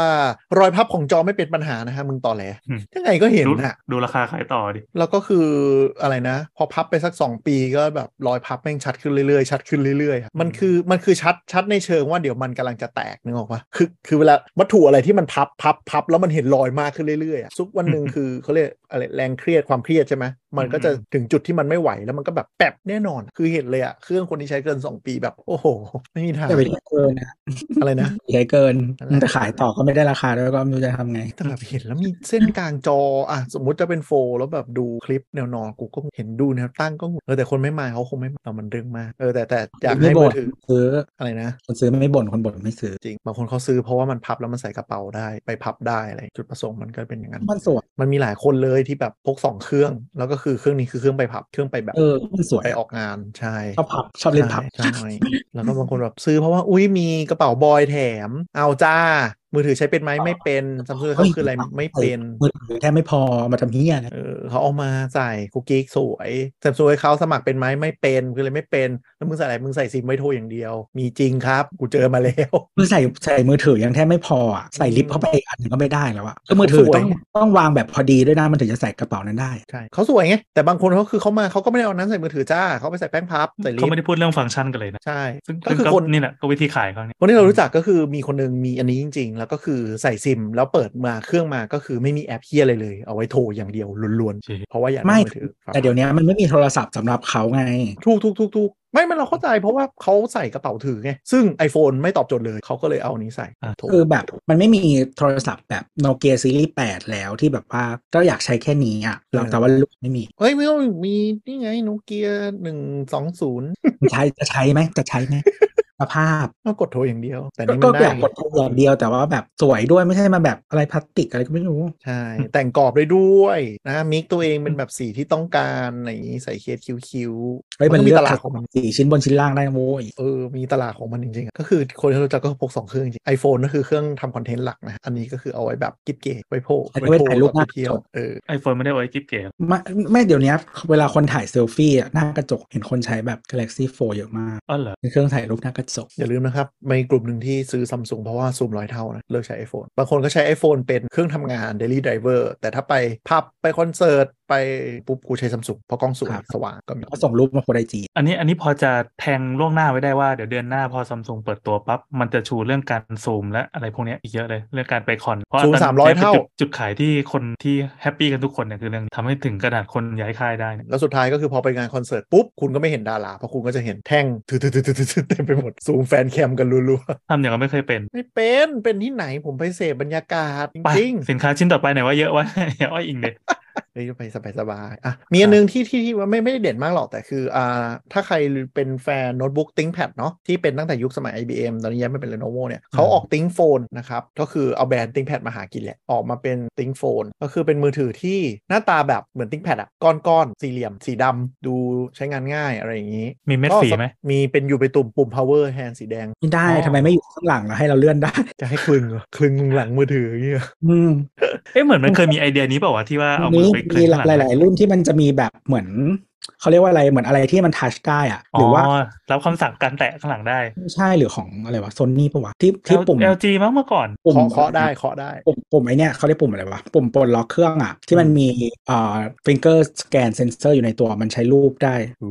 เออรูปขึ้นลงเข้าใจอืมก็คือไม่ต้องรูดที่จอรูดข้างๆแทนมีก็มีหลายรุ่นที่ที่เป็น Android เคาะด้านหลังได้แบบ1แท็บ2แท็บ3แท็บให้มีคำสั่งเนี่ยได้อะแต่ว่า Think Phone เนี่ย เอ่อมันเป็นเหมือนก้อนสีดำๆแล้วมีสีแดงก็คือเราชอบตรงที่มันเป็นมือถือที่เขาเรียกว่า no bullshit style อะสไตล์ ThinkPad อยู่แล้วนึกออกปะก็คือมึงเป็นมือถือมีกล้องที่มันพอใช้ได้ CPU แรง สเปคโอเค จบกันน้ำราคาล่ะแล้วราคาล่ะแล้วก็ไม่รู้ว่าเท่าไหร่วะยังหไม่มายเห็นความว่าราคาราคาแบบอยู่ในระดับที่รับได้หรือว่ากระโดดไปตีกับคนอื่นเขาเปิดราคาทำไมยังไม่เห็นเลยมั้งมันต้องทำลายเคฟลาด้วยบอกกระบะซิ่งจะชอบกันไม่คือไม่คือเคฟลามันมายุคเลโนโวนะติงแพดตอนแรกก็ไม่มีนะเออเออมันจะมีในใช่ใช่มันจะติงมันจะติงมันจะมีในติงบุ๊กบางไอ้ติงแพดพูดผิดติงแพดบางรุ่นที่มันจะทำลายเคฟลาแต่ว่าตัวท็อปไม่ตัวท็อปติงคาร์บอนติงคาร์บอน แต่ว่าวันรุ่นรุ่นปกติไม่มีวาดต้องเป็นรุ่นท็อปด้วยจริงๆแย่ว่ะอ่าเปิดตัวในงานนะฮะน่าจะขายช่วงประมาณกลางปีครับ ราคาอยู่ช่วงเท่าไหร่วะไม่รู้เหมือนกันในข่าวไม่ได้บอกสี่ห้าหมื่นรูปีเท่าไหร่วะหันสองมั้งใช่ปะอินเดียรายการเราแม่งดิบมากเลยนั่ง Google กันสเอดอต่ำต่ำกว่าหันสองสองนิดหมื่นนึงสองหมื่นน่าจะอยู่ช่วงนั้น เพราะว่าสองหมื่นสเปคร้อยสเปคก็ไม่ก็ใช้ CPU ตัวท็อปแต่ก็ไม่ได้แบบท็อปแรงสุดอะไรอย่างเงี้ยอืมกล้องก็ไม่ได้เน้นขาย แต่ว่าฟีเจอร์ที่ขายคือแบบเน้น productivity ใช้กับ ThinkPad ได้สามารถอ่าเชื่อมต่อในวง Wi-Fi เดียวกันส่งไฟล์ข้ามกันไปมาได้ด้วยอะไรอย่างเงี้ยใช้โฟนจริงเราว่าฟีเจอร์ฟีเจอร์ด้านด้าน productivity ไม่ได้หมดหรอกแต่ว่าเราว่าคือมันเป็นมือถือ ทุกวันนี้มันไม่มีมือถือ productivity หาเหวอะไรอีกต่อไปทุกอันมันก็เหมือนกันอืมจริง แต่แค่แค่เราชอบในน่ะในสนามดีไซน์ว่าถ้าเป็นคนที่แบบเอามือถือเน้นเน้นแบบนึกออกปะใช้ smartphone as smartphone อะไม่ใช่ smartphone as แบบคาเมราหรือ gaming device อย่างเงี้ยตัวเนี้ยมันก็เป็นตัวที่น่าสนใจดีไซน์คือน์เมื่อก่อนแบบ philosophy อย่างหนึ่งของ business notebook หลายๆอันคือแบบเทน้ำใส่ได้ อันนี้ก็เทได้ IP ไม่แต่68นี่นะถือครับเป็นกันหมดแล้วไงรับรองมืถืมันทำคือคือเมื่อก่อนรับรองกันคอมอะมันต้องแบบใส่กาแฟเทกาแฟลงไปแล้วมันต้องยังใช้ได้อะจริงจริงจริงแอดทุกอันก็คือแบบต้องมีพนักงานหนุ่มหล่อผูกไทยเป๊ะทำกาแฟหกอู้แล้วก็แบบหยิบขึ้นมาเช็ดไม่เป็นไรใช้ได้ตัวซึ่งของจริงไม่เคยทำอย่างนั้นเลยของจริงมีแต่แบบ โอ้น้ำเลอะเต็มจอขอเช็ดหน่อย เฮ้ย แต่ว่าติ้งแพดอะติ้งต้องแพให้ดหลายน้ำรุ่นออกมาติ้งติ้งแพดหลายรุ่นอะมันมีรูเดนน้ำนะพี่แอน ก็คือใช่ถ้าทำกาแฟหกเอาน้ำเปล่าราดต่อเลย แล้วก็เทออกจริงเคยอยากลองกับเครื่องที่ออฟฟิศเหมือนกันแต่ไม่กล้าแต่คือมันไม่ได้กันน้ำอย่างเดียวคือมันมีแบบใต้คีย์บอร์ดมันมีรูเดนน้ำออกเลยเว้ยใช่ใช่น้ำใช่ไม่เคยไม่เคยทำหกจนอยากลองแต่ก็ไม่กล้าลองเอออยากอยากลองแต่ไม่กล้า ครับขึ้นอยู่กับน้ำอะไร อันนั้นมันเหนียวไงต้องน้ำเปล่าอย่างหน่อยก็ต้องต้องเทน้ำล้างไงดับกลิ่นด้วยดับกลิ่นเดี๋ยวคาวมดแม่งเดินเต็มคีย์บอร์ดเป็นเบาหวานมันเป็นมากินน้ำตาลอุ้ยแล้วถ้าแม่งลืมเช็ดทีอะแล้วมันกลิ่นโอ้โหคนเยอะ โอ้โหเฮ้ยมันมันเคยเอ้ยตอนนั้นมันอะไรวะที่ที่ใครรันโพลในทวิตเตอร์ที่แบบคุณฟึบฟึบในที่ทำงานบ่อยขนาดไหนอะแล้วโพลมันคนพบว่าแบบฝรั่งปะเกิน 70%นะเคยชื่อตัวเองในที่ทำงานและที่โต๊ะทำงานโคตรมันดีเพรสหรือเปล่ามันดีเพรสไม่รู้อ๋อไม่เหมือนนั้นเจ็ดสิบเปอร์เซ็นเคย แต่แบบมีอยู่ประมาณสามสิบเปอร์เซ็นต์ะทำที่โต๊ะตัวเองเว้ยเออ แต่อีกแบบสี่สิบเปอร์เซ็นต์คือทำที่ห้องน้ำเลยก็ไม่รู้แล้วเดี๋ยวนี้หมือกั ทุกทุกออฟฟิศเป็นแบบโอเพนสเปซอะเฮ้ยงั้นก็คือเราสามารถทำได้ทุกที่ แบบคือไม่มีคอกนึกออกปะอืมอืมอ๋อเออที่สมัยก่อนเยอะหน่อยเพราะว่ามันเป็นมันเป็น cubicle ใช่ไหมคือเราทำในคิฉันฉันรักที่มี cubicle มากเลยอะเพราะเพราะเพราะจะเพราะจะได้ทำได้ ไม่อยากเห็นหน้าใครเวลาแบบจริง แต่ออฟฟิศหลังอืมๆเขาต่อให้มันเป็น Open Space แต่เขาก็จะมีมุมมุมเก็บตัวนะ เริ่มเพิ่มเหมือนตู้โทรศัพท์ให้เขาไปนั่งทำอะมีตู้โทรศัพท์ชอบมีตู้โทรอะศัพท์กลับมากลับมาที่ของอะต่อไปเป็นของที่เราว่าต่อให้คนไม่ได้ตามวงการไอทีไม่ตามงานเนี้ยจะเห็นเยอะสุดก็คือ Withings นะครับ Withings เป็นบริษัทที่ออกสินค้า IoT เนาะเกี่ยวกับสุขภาพอืมปีนี้ก็คือขโมยพื้นที่สื่อเยอะมากอะไรนะตัวเคยเป็นลูกโนเกียแบบหนึ่งอ๋อเอาสรุปมันเป็นลูกโนเกียใช่ปะโนเกียซื้อไงอ่าโนเกียซื้อแล้วของแต่แต่ก็จะเปลี่ยนไปติดแบรนด์โนเกียแล้วก็ขายทิ้งออกขายทิ้งไปแล้วใช่ไหมอืมเป็นแบรนด์ที่ทำไอ้นี่สวยอ่านาฬิกาสวย แต่ก็เจ๋งแต่ว่าอันที่ทุกวันนี้ที่อยู่ได้นะฮะขายไอตัวเครื่องชั่งน้ำหนักเนาะจะเป็น product ที่ค่อนข้างขายดีของเขาเลย Smart Scale นะครับถ้าใครแบบมีปัญหาเรื่อง budget นะอยากได้เครื่องชั่งน้ำหนักที่แบบเราใช้ Xiaomi วัดนู่นวัดนี่ได้ Withingsดีไซน์สวยดูดีราคาแพง แล้วก็วัดวัด stat ได้เยอะเหมือนกัน Body Scan Body Comp นะฮะลองไปสวยอะทีนี้กลับมาที่งาน CES คือ เปิดตัวนี้ขโมยพื้นที่สื่อเยอะมาก น่าจะเห็นสื่อธรรมดาด้วยก็คือ เป็นเซนเซอร์นะครับ ก้อนขาวๆ หน้าตาเหมือน Chromecast เอาไปแปะที่โถส้วมของคุณ แปะแปะในในในชักโครกเลยอะอ่าหน้าที่ของมันคือตรวจจับปัสสาวะก็คือพยายามเล็งเยี่ยวให้โดนในแผ่นนี้นะฮะแล้วมันก็จะวิเคราะห์เยี่ยวเราดูสมดุลร่างกายพี่ได้ไหมไม่แล้วถ้าท้องเสียอะเออเออก็ไม่คือไม่สไม่เปรชนะไม่มันแปะมันแปะตรงนี้ดิเวลาเราโถส้วมใช่ปะมันแปะอ่ามัมันแปะตรงนี้ก็คือเวลาผู้หญิงนั่งยองๆก็คือเล็งอัดใส่มันได้ข้างหอ๋น้าอมันอยู่ข้างหผู้น้าหญิงมันเล็งได้เหรอวะไม่ไม่ไม่ได้เล็งหมายถึงว่าทิศมันไปมัด้านนมันไปงเองสรีระมันเป็นอย่างนี้เออใช่ ทีนี้ผู้ชายผู้หญิงถ้าจะกับใช้ผู้ชาย มันคือถ้าถ้าติดไว้ข้างหน้า ถ้ายืนฉี่มันก็ไม่ได้ดิ ใช่ผู้ชายก็คืต้องนั่งถ้ามัฉี่ใช่ต้องนั่งฉี่ต้องนั่งฉี่ก็คือแล้วเอาต้องงวเล็งงเอางด้ววงยไปพาดตรงนี้มันจะโดนพอดี ต้องเล็งด้วยใช่หรือถ้าเราไม่นั่งฉี่ใช่ไหมเราก็ยืนฉี่แล้วเราก็เอาหัวพิงกำแพงโก้งไปแล้วก็ตั้งเป้าลงลำบากตรงหน้ต้องกางขาโอ้ใช่ป่ะลำบากไม่เป็นผู้ชายก็ไปแปะด้านหลังอะคำถามคือไปด้านหลังคือเวลาเราขี้เราต้องยกมันออกก่อนไหมไม่ดิมันแปะอยู่เหนือน้ำปะไม่ใช่หแล้วถ้าท้องเสียก็สเปรชไงเออมันก็คงอ่านแบบ มันก็อาจจะแจ้งเตือนมั้งว่าเอ้ยอันนี้ไม่ใช่ฉี่นะนี่คือขี้นึกไม่ออกว่ามันมันมันอยู่แล้วมันจะ healthy ยังไงวะเออก็จริง ๆ มันก็ความรู้โบราณได้บอกว่าวะฉี่เหลืองอ่อนๆคือดี ฉี่ที่มันไม่ใช่สีเหลืองก็คือเหี้ยมันมีเซนเซอร์อะไรอะไม่รู้สีอย่างเดียววัดอะไรยี่ห้อนั่นดิมันคือมันวัดอะไรได้อะเบาหวานดิเหรอเออเบาหวานน่าจะได้ง่ายๆป่ะ แต่ถ้าไป search อะ product คือ U สแกนนะครับ U ขีดสแกนตรงกลาง ขโมยพื้นที่สื่อเยอะมาก พื้นที่สื่อเยอะมากจริงๆ แบบขนาดแบบพาดหัววาไรตี้หรือแบบ TikTok ก็ยังใช้กันอะเพราะมันตลกปะแล้วคือภาพโปรโมทก็คือแบบเป็นยังไงอะเป็นเป็นเป็นเป็นก้อนกลมๆอะแล้วก็เหมือนมีคนเทน้ำใส่ซึ่งก็คือ AKA เยี่ยวเราน้ำมันสีมันแบบทินทินนิดนึงนะ แต่ไม่ไม่ใสอะเขาก็เขาให้เห็นแต่ไม่ดึกเนี่ยหน้าตาหน้าตาเหมือนไอ้ตัวเนี้ยตัวเนี้ย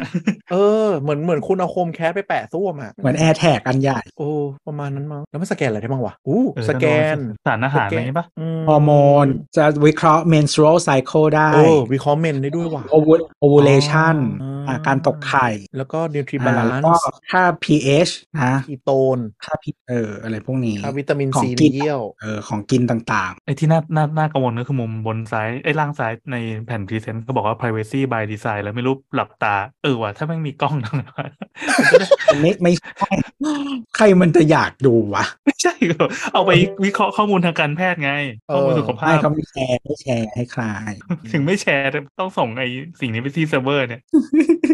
อืมอ๋อ ก็มีเรื่องกินน้ำ above below อ่าความเป็นกรดเป็นด่างวิตามิน อ่าปริมาณน้ำมันจำเนี่ยเป็นเขาบอกเหรอวะ100 biomarker เออถ้า เดี๋ยวมีถ้าท่านผู้ฟังคนไหนอยากสปอนเซอร์500ยูโรก็ลอง donate เงินมานะฮะ แล้วเดี๋ยวเอาไปติดที่ส้วมพี่แอนแล้วเผื่อพี่แอนจะเยี่ยวโชว์ห้าร้อยเหรอ500ยูโรสองหมื่นกับการตรวจเยี่ยว แล้วก็มี subscription 30ยูโรต่อเดือน โอ้โหสามสิบยูโรไม่ถูก ไม่ คือมันจะต้องมี cartridge ก็คือมันจะต้องมีเหมือนเหมือนอืมใส่เอออะไรฟิลเตอร์หรือที่อะไรสักอย่างอะเข้าไปข้างในด้วยอ่าแล้วก็ต้องเปลี่ยนด้วยตลับคือมึงอะอยู่ต้องสแกนหยิบออกมาเปลี่ยนด้วยอีเหี้ยเห็นแล้วก็คือมันต้องบิดอ่ามันเหมือนมันเหมือนมันเหมือนเราใส่เราใส่ถ่านกระดุมอะครับ ก็คือเราต้องบิดออกมาเราอ่าเราเราเปลี่ยนตัดลับด้วย oh god ต้องเอามาล้างต้องเอามาล้างแล้วก็ปิด oh god why oh god why แต่นั่นแหละมันมันเป็นมันเป็นเทรนด์อย่างหนึ่งของของทางตะวันตกก็คือเขาเรียกว่าเขาเรียกว่าเออเขาเรียกนะ quantify data ทั้งหมดให้เป็นตัวเลข แล้วดิจิทัลเอ่อดิจิทัลดิจิทัลให้หมดเพื่อจะได้วิเคราะห์ได้ ซึ่งบางทีมันก็มี concern ที่เราเคยอ่านบทความว่าแบบบางทีเรากำลังแบบอาจจะ over digitize ของพวกนี้มากเกินไป แล้วสุดท้ายมันจะอาจจะวิตกจริตได้อืมอืมก็ก็ไม่รู้นะฮะ ก็มันจะขึ้นขายประมาณไตรมาสสามปีนี้ครับเราก็จะเอาเยี่ยวมาตรวจกัน แล้วก็จะเกิดวิตกจริตได้แล้วเราก็ต้องเอามาล้างแต่ไปกินส้มตำมาก็แบบ splash แล้วก็ต้องเอามาล้างอื้อหือเออนึกสภาพแบบลืมล้างแล้วเผื่อแล้วเอามือแล้วไปบ้านจับแบบอยู่หลายคนอย่างเงี้ยก็ต้องเอามาล้าง มันน่าแยกคนมันคนแยกคนได้เปล่าวะน่าจะแยกได้นะ ก็คือเหมือนเหมือนเหมือนน่าจะไอแยกเนี้ยได้ว่าคืออะไรก่อนก่อนฉี่เดี๋ยวกดเลือกคนก่อนนะ ใช่แล้วว่ามันเป็นอย่างนั้นเว้ยมันเหมือนไอ้เครื่องเครื่องช่างวิตติ้ไม่งแต่ว่าคือคือสิ่งทุกอย่างที่ทุกคนรวมกันนะอยู่บนนี้ตอนเราเอาไปล้างเอออย่างที่ว่ามันหน้าตาเหมือนคมแคสที่วางไว้ในส้วมใช่ไหมอืมเวลาล้างเนี่ยคือเออมันก็ดูสะอาดดีนะในหน้าตาก็ก็ดูเครื่องๆนี้จับยกขึ้นมาข้างใต้มันขี้ติดเต็มอะเออว่ามาเพราะมาเพราะเพราะยังไงมันต้องใช้เหมือนกาวแปะเนาะฐานมันอะต้องเป็นกาวแปะกับส้วมอยู่แล้วอะถ้าเราบิดแล้วขึ้นมาปุ๊บเราก็วางไว้เฉยๆไม่ไม่มีกาวอ๋อเหรอเหรอมันควรจะน้ำน้ำไหลได้แล้วก็ไม่มีซอกไม่มีอะไรควรมีซอกให้น้อยที่สุด ไม่รู้สายมันเกาะกับอะไรอะเออนั่นแหละดิเออ ยังไม่เห็นรายละเอียดเลยว่ามันเป็นยังไง แต่ว่าอืมก็คิดแต่ซะมัว่านก็ถ้าห้อยเราห้อยห้อยอยู่กับขอบส้วมอะส่งรูปเออแต่เราทุกเนี่ยคเขานบอกก็ต้องว่า de- design specifically to live in toilet environment อืมคือยังไงวะ เราอยู่กับขี้ได้ คือโดนขี้โดนเยี่ยวไม่เป็นไร อย่างงี้ the product surface is designed to be rinsed with each toilet flush อ่าอ่านึกออกเพราะมันแปะตรงขอบเสื้อม เวลากดปุ๊บน้ำก็จะไหลมาท่วมแล้ว อ่าอันนี้ก็กระพือนิดนึง แต่ว่าอะไรที่ไม่ออกมันก็จะผักชงผักแต่มันชีไม่ได้เม็ดข้าวโพดแต่น้ำมันไม่ได้สะอาดปะวะใช่ใช่ไม่ใช่นะน้ำที่ออกมาสะอาด แต่ว่าหลังจากสัมผัสอย่างอื่นก็ไม่สะอาดเออเราเราเราก็คือถ้าสมมติติดในครัวเรือนก็คือจะต้องมีการเป่ายิงฉุบรายเดือนมะว่าอะใครมึงจะถอใคดรไปล้างใครที่ซื้อมาละมึงก็ไปล้างเองละกันเออใครที่ลงทุนซื้อแสดงว่าเขาจะต้องแคร์เรื่องนี้ประมาณหนึ่งแหละก็ยอมกูยอมทุ่มเทชีวิตเพื่อการตรวจเยี่ยวตัวเอง จริงๆ ถ้าไปติดแบบโถฉี่ผู้ชายอะไรเงี้ยอาจจะไอ้นี่ก่อนเออว่ะอืมเล่งง่ายด้วยอ่าแล้วผู้หญิงจะใช้ยังไงล่ะครับ ก็แหมก็แยกชิ้นกันดิ มีฟอร์เมนเอออันนึงอะไรแยกเงี้ยคนละเขาจะอันด่านะเราอะแยกกันล้างของใครของมันโถฉี่ผู้ชายให้มันเป็นเป้าอะไรสักอย่างพอยิงโดนแล้วไม่ให้มีดนตรีออกก็เนี่ยเป็นดังๆกลมๆอะเป็น reward กลมๆอะคนแบบพยายามเล็งอยู่แล้วเพอมีอะไรอยู่ในโถ ไม่แต่ถ้าทรงมันเป็นอย่างเงี้ยมันเป็นกลมๆอะเล็งไม่ดีแม่งกระเด็นโยนกลับมาก็โถเล็กหน่อย ไม่ได้เลยนะ ไม่ได้เลยนะเรื่อมเรื่อมมันมันๆเหมือนกระดองเต่าเนี่ยยิงผิดมุมปุ๊บแม่งโยนฟึดกลับมาในวงแตกนะเว้ยวงแตกอะไรมึงฉี่คนเดียวมึงฉี่หลายคนเหรอ อะไปต่อ IoT นะฮะ ก็มีซัมซุงพูดถึงหน่อยละกันก็คือเขามี Smart t h i n g เนาะซึ่งเป็นระบบโฮมเขานะฮะ ในที่สุดก็มีสเตชันเหมือนกับชาวบ้านเขาแล้วครับ หลังจากที่มีก่อนหน้านี้อะไรนะเขามีอยู่แล้วเขาคิวทิ้งไปอ๋อเขามีเอาเขาเขาเคยคิวทิ้งเหรอ แล้วเขาเอากลับมาใหม่เหรอเขามีมาสามรุ่นแล้วจ้ะ อันนี้ Smart t h i n g Station นะเขาว่าเปิดตัวเป็นฮับอืมก็คือเขายัมีงไงฮับมาสามรุ่น ยังไงยังไงเล่าหน่อยไม่รู้แต่อันนี้มันก่อนหน้านี้นี้มันก่อนหน้านี้มีฮับมาแล้วสามรุ่น แล้วก็อ๋อเขา acquire ทิ้งไป เพราะว่าเมื่อก่อนอะเอ่อ SmartThings เองอะมันดีไซน์ให้เป็นแบบเขาเรียกว่าอะไร ดีไซน์ให้ไม่ได้อยู่ on cloud อะใช่ใช่กำลังจะบอกก่อนในทิศทางซัมซุงอ่าคือทุกอย่างมันต่อ Wi-Fi ได้มัน process ในตัวหมดอืมเมื่อก่อนอะมันจะเป็นมันจะเป็น on device ใช่ไหมก็คืออมจะอยู่บน hub นี่แหละ automation อะไรทุกอย่างแล้วก็การเชื่อมต่ออย่างเงี้ยอืมแล้วก็ตอนหลังก็เอ่อหลังจากเขาซื้อไปใช่ไหมมันเป็นสตาร์ทอัพซัมซุงก็ซื้อไปแล้วก็เหมือนไม่ได้ทำอะไรทิ้งไว้เฉยๆก็เอ่อสุดท้ายเขาก็บอกว่าอะฉันจะเลิกทำ hub ละนะอืมก็มีมีมีของ partner ที่เขาทำอยู่ บอกว่าใช้อันนี้แทนได้นะจ๊ะ แล้วก็แต่ว่าถ้าคุณไม่อยากซื้อ hub นะก็จะไปเป็นแบบ on cloud ได้เหมือน Google อะไรอย่างเงี้ยอืมเออก็เออซึ่งเออซึ่ง Google จะช้าสัตว์แล้วก็แล้วก็ก็คืออ่ามางานเนี้ยเขาก็เปิดตัวอันนี้ใช่ไหมมันเป็นเป็น wireless charger ในตัวมั้งอ่าแล้วมีสวิตช์ในตัวด้วย เออ แล้วก็รองรับอ่า matter อืมคือรองรับรองรับ Matter เป็น IoT กลางเนาะเดี๋ยวเราน่าจะได้เห็นในช่วงหลังจากเนี้ยอาจจะเริ่มเริ่มเห็นสินค้าที่เขียนว่ารองรับ Matter อะไรมากขึ้นละ Matter คืออะไรครับสำนักข่าวเหรอครับ คือวิธีการที่ IoT มันสื่อสารกันมันเป็น Zigbee เก่าปะไม่ใช่อ่าไม่ใช่ครับมันเป็นอีกอันหนึ่งอะก็คือคือเออยังไงดี มันจะมีมันจะเป็นเหมือนภาษาที่คุยละกันอะเป็นภาษาที่คุย API ซึ่งกลาง Matter ของเนี่ย IoT ใช้คำนี้แล้วกันประมาณนั้น แต่ว่ามันจะส่งผ่านคลื่นอะไร อ่าอืมมีหลายแบบก็คือหลักๆที่เขาเอ่อรองรับกันน่าจะมี Thread อ่าแล้วก็มีเอ่อบลูทูธแล้วก็เอ่อ Wi-Fi อ่าซึ่งเอ่อ CB Alliance เป็นสมาชิกของเอ่อ Matter ด้วยนะครับ เมื่อก่อนมันชื่อชิปแล้วเปลี่ยนชื่อเป็น Matter อืมอือฮึก็เอ่ออาจจะดูงงๆนิดนึงคือยังไงดีเอ่อก็ อาจจะเชื่อมผ่านอะไรก็ได้ Matter บางอันก็เชื่อมผ่าน Wi-Fi Matter บางตัวก็เชื่อมผ่าน Thread บางอันก็ Zigbee ก็เออมันจะมีอุปกรณ์หลาย ๆ ตัวนะที่ได้ที่มันแบบอัปเกรดซอฟต์แวร์ โดยการใช้อืมฮาร์ดแวร์เดิมมาแล้วรองรับอ่า Matter หรือว่า Thread ในตัวอืมอืมก็เอ่ออย่างตัว Samsung Smart Things Hub รุ่น 3 รุ่นเก่านะก่อนหน้านี้ก็เขาอัปเกรดซอฟต์แวร์ให้ก็ใช้เป็น Hub อ่าสำหรับ Matter ได้เหมือนกันอืมฮึอืมจริงอ่าโอ้พวกแบรนแล้วก็ด์แบรนด์ IoT หลัก ๆ ก็ขารับอ่าตัวตัว Matter ร์พอสมควรอ่าอืมแล้วก็เห็นว่าจริง ๆ เวอร์ชันเอาหเอานึ่งอะเดี๋ยวนะ Apple เอาไหมเอาอ่าจบแสดง Apple ว่า Google ก็คือ Samsung Amazon แล้วก็อ่า Zigbee Alliance รองรับอ่างั้นสั่งต่อตัวได้นี้หมอืมนาน่าจะมีอนาคตคือคือพวกนี้มาจับจับมือกันในเชิงว่าแบบกูเริ่มปวดหัวแล้ว มึงทำ IoT กันมาเนี่ยมึงคุยกันคนละภาษาหมดเลย ช่วยจูนให้ตรงกันหน่อยเถอะกูจะได้เขียน OS ให้มันทำได้ทีเดียวอะไรอย่างเงี้ยคือจริง ๆ แบบ Zigbee เองอะถ้าเป็นยุคก่อนหน้าเนี้ยนะเอ่อยุคที่ Smart Things ใหม่ๆ แล้วก็หลายๆเจ้าก็คือจริง Zigbee มันเป็นมันไม่ใช่แค่คลื่นอะเพราะว่ามันมาพร้อมกับวิธีการคุยกับอุปกรณ์เรียบร้อยแล้วอืมเพราะฉะนั้นแบบเอ่อฮับหรือเกตเวย์ยี่ห้อไหนก็ได้ แล้วก็แบบต่อ Zigbee ได้มันก็จะใช้ฟังก์ชันได้เกือบหมดอืมอืมแต่ว่าพอต่อต่อมาก็ไม่รู้ยังไงกันอย่างพวกอ่าบ้านเราค่ายที่ฮิตๆกันแบบของจีนอะเอ่อมันไม่ได้ใช้ Zigbee ที่เป็นแบบมาตรฐานก็คือต่อกับใครไม่ได้อะประมาณนั้น Matter แต่ว่าถ้าเป็นค่ายฝรั่งที่เป็น Zigbee ทุกอันอะจริงๆมันคุยกันได้ Matter อยู่แล้วนะครับเพิ่งประกาศมาตรฐาน 1 วันที่ 4 เดือน 10 ปี 2022 ที่ผ่านมานี่เอง เพราะฉะนั้นกว่าสินค้าจะออกกันจริง ๆ ก็น่าจะแบบปีเนี้ยครึ่งปีหลังปีนี้ จริง ๆ มันมีของที่เอ่ออัปเกรดซอฟต์แวร์แล้วก็เป็น Matter แล้วหลายอันอืมอ่าส่วนใหญ่จะเป็นอุปกรณ์ที่ใช้บลูทูธอืมก็ลองแต่เอาเป็นว่าเป็นทิศทางชัดเจนแล้วก็ Smart Thing Station ก็คือ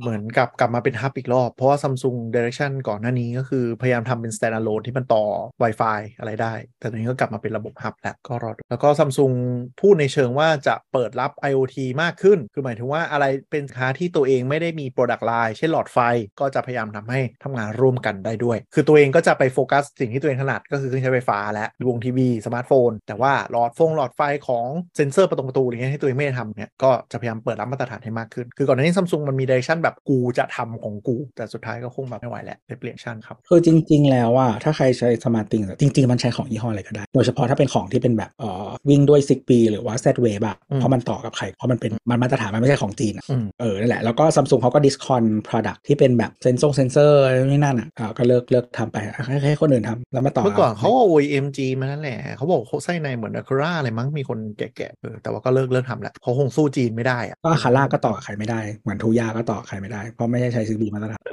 เฮ้ย Aqara เขาประกาศแล้วว่าเขาจะร่วม Matter ด้วย ก็ใช่ไงก็ของหลังจากนี้ไง เออ Meross กับ Aqara นะครับก่อนหน้านี้มันไม่ได้ไงจ๊ะก็ใครที่เป็นคนซนเรื่อง IoT ก่อนหน้านี้ก็ทำใจฮะ ว่าทางบ้านคุณอาจจะโดนลอยแพนะโดยเฉพาะใครใช้ Mi หรือ Tuya นะอาจจะแพเลย คือไม่รองรับต่อในอนาคตอ่า Tuya ก็มีแต่ว่าต้องน่าจะต้องเป็น gateway รุ่นใหม่ซึ่งก็รื้อทั้งบ้านเพราะถ้ารุ่นเก่ามันเป็นบลูทูธกับ Wi-Fi ไม่รู้จะอัปเดตเฟิร์มแวร์ให้หรือเปล่า สินค้าจีนมันชอบไม่อัปเดตเฟิร์มแวร์ให้ไงแพ้แล้วแพ้เลยก็แถมแพนตั้งแต่แรกอยู่แล้ว แล้วก็ถูกเลยมากเออนะฮะเหมือนกล้อง IP cam ของจีนอะก็คืออยู่ๆชอบแพซอฟต์แวร์ดื้อๆแม่งเลย แล้วก็ต่อไม่ได้อืมก็เออถ้าต้องเข้าแบบอยากดูก็คือเมนูเข้าผ่านเบราว์เซอร์เอาอย่างเงี้ยผ่าน IP แต่ใช้โปรแกรมก็คือแบบอะไปซื้อตัวใหม่นะอะโอเคอันนั้นเครื่อง IoT นะฮะ IoT งานรอบนี้ไม่ค่อยเด่นเท่าไหร่ จริง ๆ งานนี้ที่เด่นมันมันจะมีมีเป็นนี่เลย EV นะฮะพาดพาดหัวหลายคันเป็น EV แต่เดี๋ยวก่อนไปขอ แวะมาทีวีนิดนึงทีวีปีนี้เนี่ยไม่ค่อยมีอะไรใหม่ ก็มี Samsung เปิดตัวอ่า QLED ใน line-up มากขึ้นนะฮะเราเคยพูดไปในที่แล้วเลยมั้งส่วน Sony จริง ๆ ปีนี้จะควรจะมีเวลาเปิดตัวด้วยก็ประกาศแล้วว่าปีนี้ไม่มีครับ ไม่มีไม่แน่ใจว่าไม่ทัน CES หรือว่าเดี๋ยวมีงานของตัวเองหรือเปล่าพระเอกงานนี้ Samsung Samsung Samsung ทีวีปีนี้เขาบอกว่าเขาจะ built-in พวกแบบเอ่อ communication ต่างๆ พวก Matter หรือว่า Thread เข้ามาในทีวีกลายเป็น hubอ่าอ่าทำ Smart Things ผ่านทีวีใช่ไหมอันนี้จะได้เป็นปีแล้วแล้วมั้งที่เคยประกาศแต่ปีนี้ออกมาเป็น product เป็นใช่ใช่แล้วก็มีไอ้นี่เอ่ออะไรวะ built-in Philips Hue อะอืม sync กับทีวีได้ ใช่ก็คือเดิมเนี่ยถ้าใครอยากจะใช้เออเขาเรียกว่าอะไรอยากจะใช้ให้แสงมัน sync ใช่ไหมครับ มีอืม2ตัวเลือกมีแสงข้างหลังทีวีแล้ว sync กับภาพอะเอออืมมี 2 ตัวเลือกก็คือซื้อทีวี Philips อืมกับซื้อ Hue Playbox ชื่อ Playbox ป่าวะไม่ไม่ใช่พอบอกมั้งที่มันเป็นกล่องไฟใช่ไหมเออที่หมื่นกว่าบาท แล้วก็ซื้อไฟต่างหากฮิวเพลย์ฮิวเพลย์ฮิวเพลย์ HDMI Sync Box เออนั่นแหละแล้วก็เออซื้อไฟต่างหากเนาะแล้วก็คอนเทนต์ที่อยู่บนทีวีที่มากับทีวีอะจะดูไม่ได้นะ จะใช้กับอันนี้ไม่ได้เอาจริงดิเพราะว่าเพราะว่ามันเป็นแบบคือมันจะเขาเรียกว่าอะไร มันจะต้องมาผ่าน HDMI เข้ากล่องก่อนแล้วค่อยมาทีวีอะอ๋อ เป็น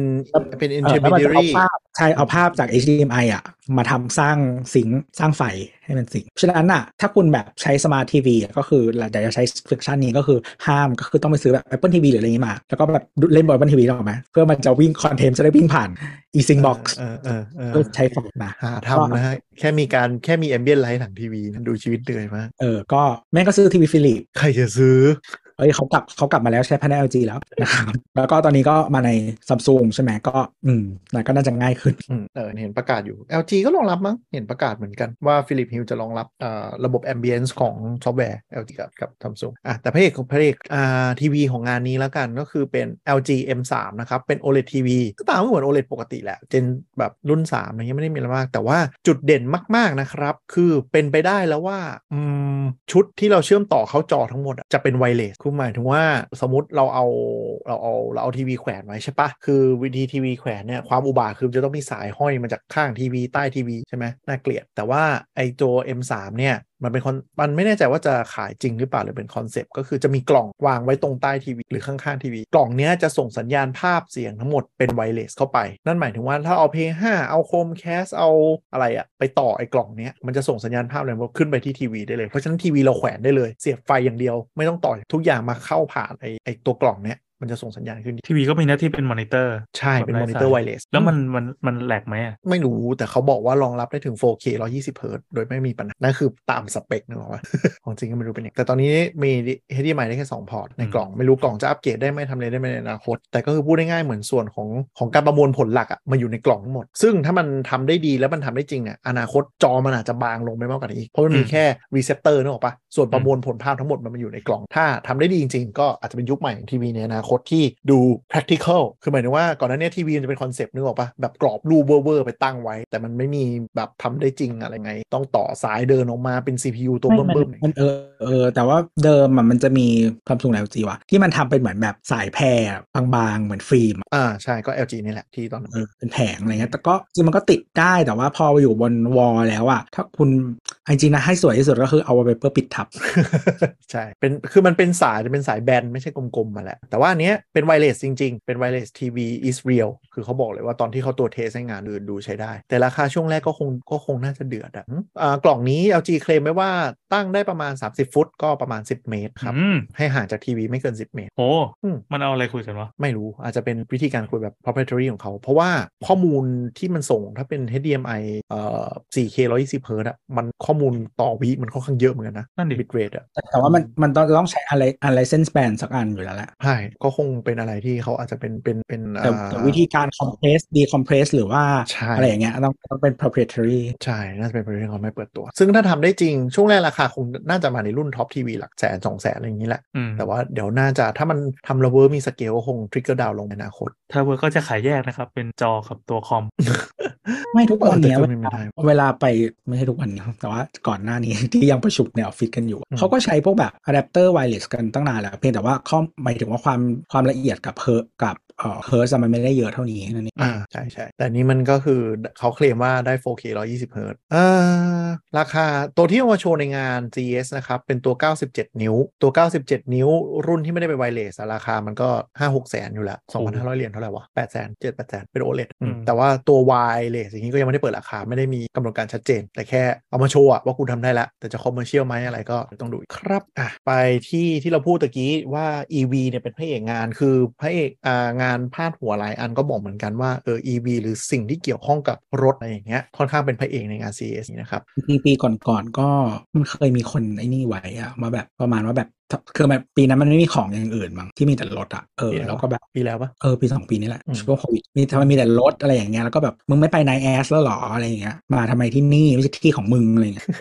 คือต้องยอมรับว่าบริษัท tech หรือในวงการ consumer electronics อะรถกำลังจะกลายเป็นของเล่นชิ้นใหม่ในวงการเป็น gadget อันนี้ต้องต้องต้องยอมรับเลยก็คือ คือ EV เนี่ยทำให้คนที่ไม่ได้คิดจะซื้อรถ หรือไม่ได้คนที่ศึกษารถจริงจังอะเข้ามาศึกษามากขึ้นส่วนหนึ่งก็คืออาจจะ tech reviewer เริ่มรีวิว2มันเป็นคอมพิวเตอร์ติดล้อมากขึ้น คือรถยนต์เนี่ย ยุคก่อนหน้านี้ infotainment มันจะเป็นสิ่งที่ชาติหมาที่สุดคือป่วยโง่หน้าตาทุเรศใช้อะไรไม่ได้ แต่ว่าพอเทสลาทำให้มันบอกว่าทำไมเราไม่คิดกลับกันก็คือ เราเอา smart คอมพิวเตอร์แล้วติดล้อให้มันวิ่ง มันจะสามารถทำอะไรได้อีกมากมายคราวนี้พวกค่ายรถก็แบบโอ้โหต้องเริ่มดิ้นรนกันใหญ่เลยว่าแบบเออเพราะว่าเราอยู่ยิ่งยิ่งในมุมคนอเมริกามันอยู่บนรถวันหนึ่งประมาณเท่าๆกับเราอะชั่วโมงสองชั่วโมงถ้ารถมันทำอะไรได้เยอะกว่านี้มันจะน่าน่าขับเยอะ ทุกคนก็โดดกันเข้ามาแบบแบบเฮ้ยกูไม่ได้ว่ะต้องเป็นของเล่นชิ้นใหม่แล้วเป็นแกดเจิตใหม่ เพราะฉะนั้นตอนนี้เส้นของสื่อไอทีกับสื่อรถมันเบลนกันอย่างเข้าหากันอย่างชัดเจนละสื่อไอทีก็คือกินมาเก็ตแชร์สื่อรถเป็นทั่วโลกนะไม่ใช่แค่ไทยคนจะบอกอุ้ยกูเสร็จไม่เป็นทั่วโลกเลยก่อนครับ แล้วสื่อไอทีก็จะรีวิวรถแค่แบบรถรถรถต้องไฮเทคอะต้องไฮบริดขึ้นไปนึกออกปะรถสันดาปโผล่มาปุ๊บเนี่ยไม่รีวิว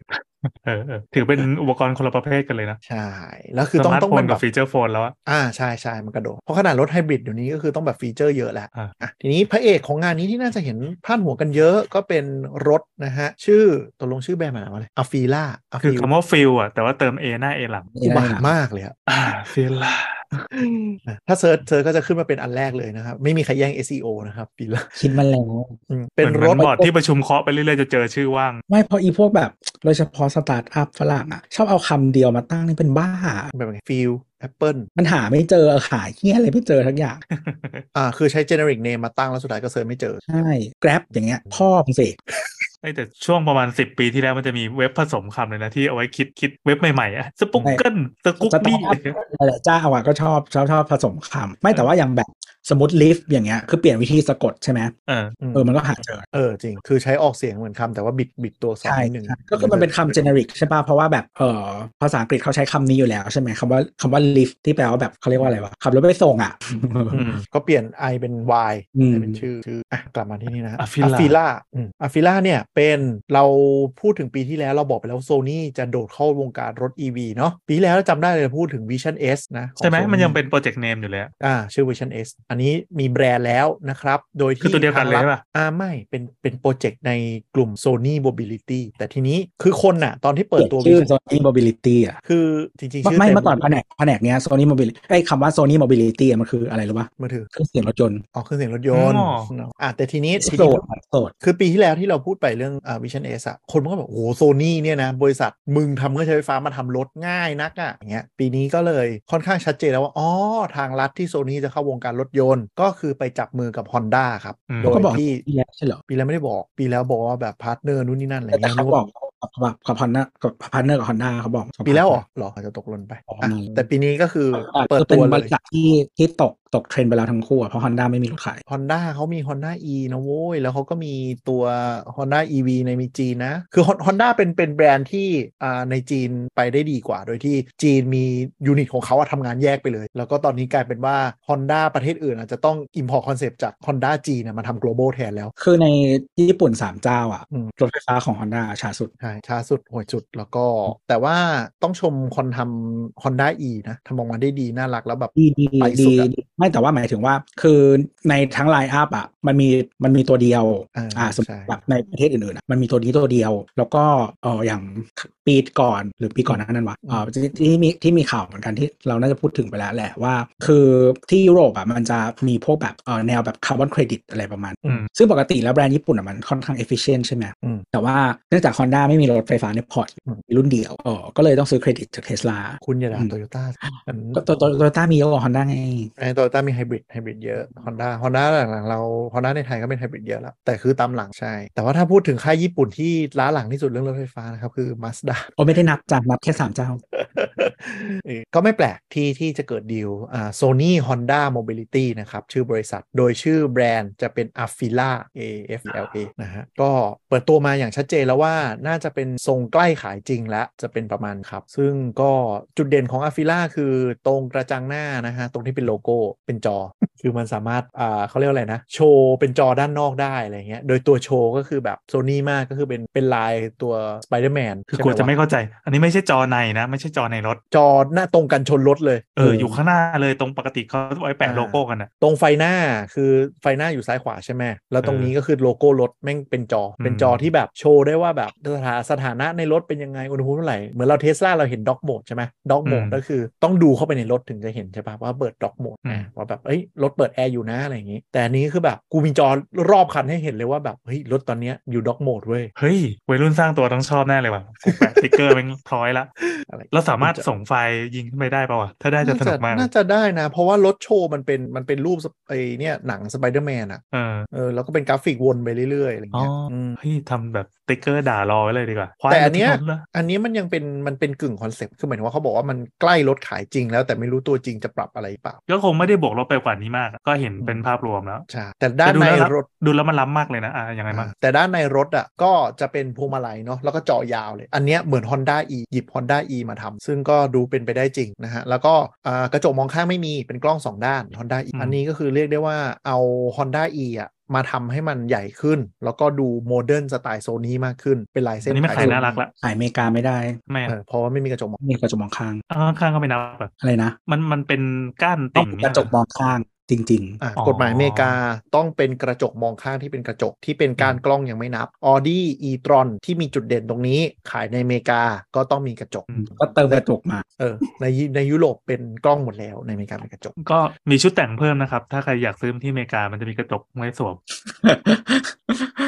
เยอะมากอะก็คือก็คือตัวอ f ฟิล่าเนี่ยจุดเด่นก็คือใช้ด้านวิศวกรรมยานยนต์เนี่ยภายในเนี่ยเป็นของ Honda แต่อ่าใส่ลายเส้นดีไซน์แบบ Sony แล้วก็เทคโนโลยี Infotainment ด้านในเป็น Sony เชื่อไม่จุดเด่นได้คืออะไรเล่นเกม PS5 ในนี้ได้อืมเอาเอา PS5 ยัดไว้ในนี้ คือหมายความว่า built-in Play ห้าลงไปเหรอ ไม่ไม่น่าใช่อะเออน่าจะเป็น stream หรือหรือ on cloud นี่ไม่แน่ใจ แต่ว่าเล่นเกม PS5 ได้ แล้วก็ดูหนังได้อะไรคือในขณะที่รถยี่ห้ออื่นเขาก็เอาความปลอดภัยนะเราไม่ให้เล่นอืมอะไรข้างในไม่ให้มอง อันนี้คือมันทุกอย่างเป็นจอหมดเลยใช่ไม่แต่เวลาขับรถเขาก็น่าจะไม่ให้เล่นหรอกน่าจะน่าจะปิดน่าจะปิดก็คงงั้นไม่แต่หมายถึงว่า คือคุณก็ต้องหาจุดเด่นอะไรสักอย่างมาให้มันมีอะไรบ้างวะ ถ้าแบบทำแล้วได้เหมือนคนอื่นแล้วจะเอาแบรนด์ไปใส่เนี่ยใช่ ก็คือสิ่งที่เป็น IP ตัวเองที่ขายได้ของ Sony ก็คือกูมี PS5 ไง ก็เอามาอืมเป็นจุดขายก่อนไอ้เซนเซอร์เซนเซอร์เอามีอะไรนะมีเซ็นเซอร์5 45ตัวรอบคัน อะไรสี่ไม่สิรู้บสักเจ็ดอย่างเลยมั้งเอออะไรนะเซนเซอร์เต็มเออยุบยิบยุบยิบไปหมดเลยเอ่อที่เซ็นเซอร์จะสแกนสภาพถนนสแกนสภาพทุกอย่างอย่างเงี้ยเพื่อทำให้สแกนมัฉลาดคนขับด้วยสแกนเอ่อเออคนที่เข้าไปนั่งอยู่อะรู้ว่าไอเนี่ยใคร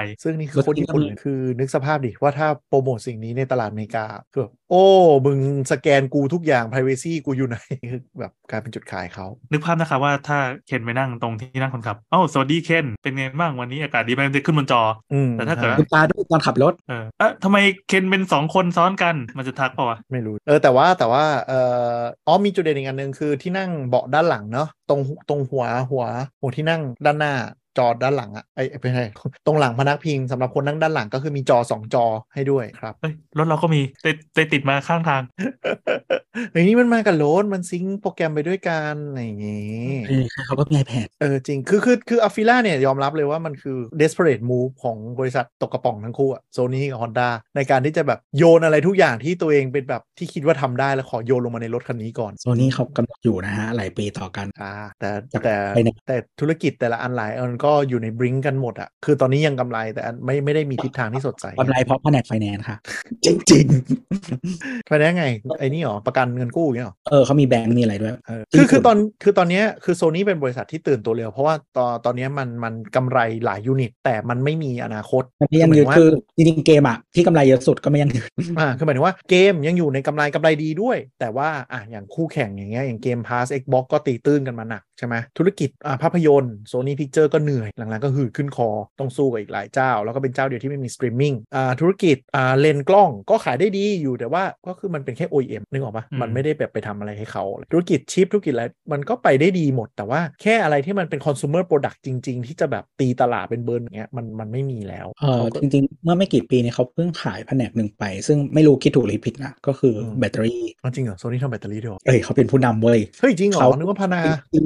ไม่ไม่คือผู้นำในที่เมื่อนานแล้ว หมายถึงว่าเขาเป็นคนที่ทำให้แบตลิเธียมปัจจุบันนี้ popularize อะอ๋อ ใช้ในกล้องปะทุกอย่างอืมคอมอะไรอย่างเงี้ยเออเป็นคนเออเริ่ม คือเขามาจากกล้องใช่ เพราะว่าเขาอยากทำกล้องที่มันเล็กอะไรนู่นนี่นั่นอะอืมก็คือทำแบตขึ้นมาเพื่อสิ่งอืมแล้วก็เป็นซัพพลายเออร์แบตเตอรี่รายใหญ่ที่อืมที่เคยมีเคสที่แบบว่าโน้ตบุ๊กบึ้มทุกประมาณ 3 4ยี่ห้อแบบหนักนะแบตโซนี่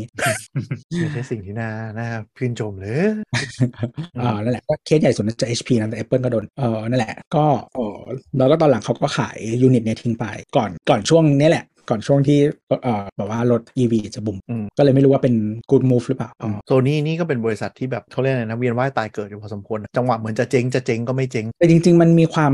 ไอ้นี่บางอย่างที่มันยังเป็นแบบพอมันเป็น conglomerate ที่มันเออแบบว่าลงกระทะหลายใบอะอืมแบบว่ามีบาสเกตเยอะอะมันก็อันโน้นอุ้มอันนี้อันนี้อุ้มอันนู้นบนอย่างเงี้ยอ่าเพราะว่ามันแต่มันมีบางบางช่วงที่แบบเออ Sony Pictures หรือว่า Entertainment อะไรอย่างเงี้ยที่ทำกำไรดีแล้วช่วยอุ้มอย่างอื่นก็มีอะไรอย่างเงี้ยยุคนี่ยุคสมัยทำสไปเดอร์แมนยุคนั้นอะรวยสไปเดอร์แมนหนึ่งสองสามจริงๆเขามีน่าจะเจ๋งจริงๆเขามี IP พวกแบบซีรีส์ของอเมริกาอยู่หลายอันที่มันยังแบบไอ้นี่อยู่เหมือนกันแบบเนี่ย Seinfeld นี่อืมอืมก็บริษัทเรามีทุกคนอะขึ้นขึ้นลงลงมาดูกันว่าการทำรถยนต์ครั้งนี้จะทำให้ตัวเองรอดไหม หรือว่ามีทิศทางยังไงในอนาคต แต่ก็แต่ก็ดูมีความเป็นบริษัท tech ที่ all in กับรถอะในขณะที่แบบอะซัมซุง LG อะไรยังไม่ได้ขยับตัวตรงนี้เท่าไหร่อืมก็ซัมซุงเดี๋ยวเขารอผลบุญ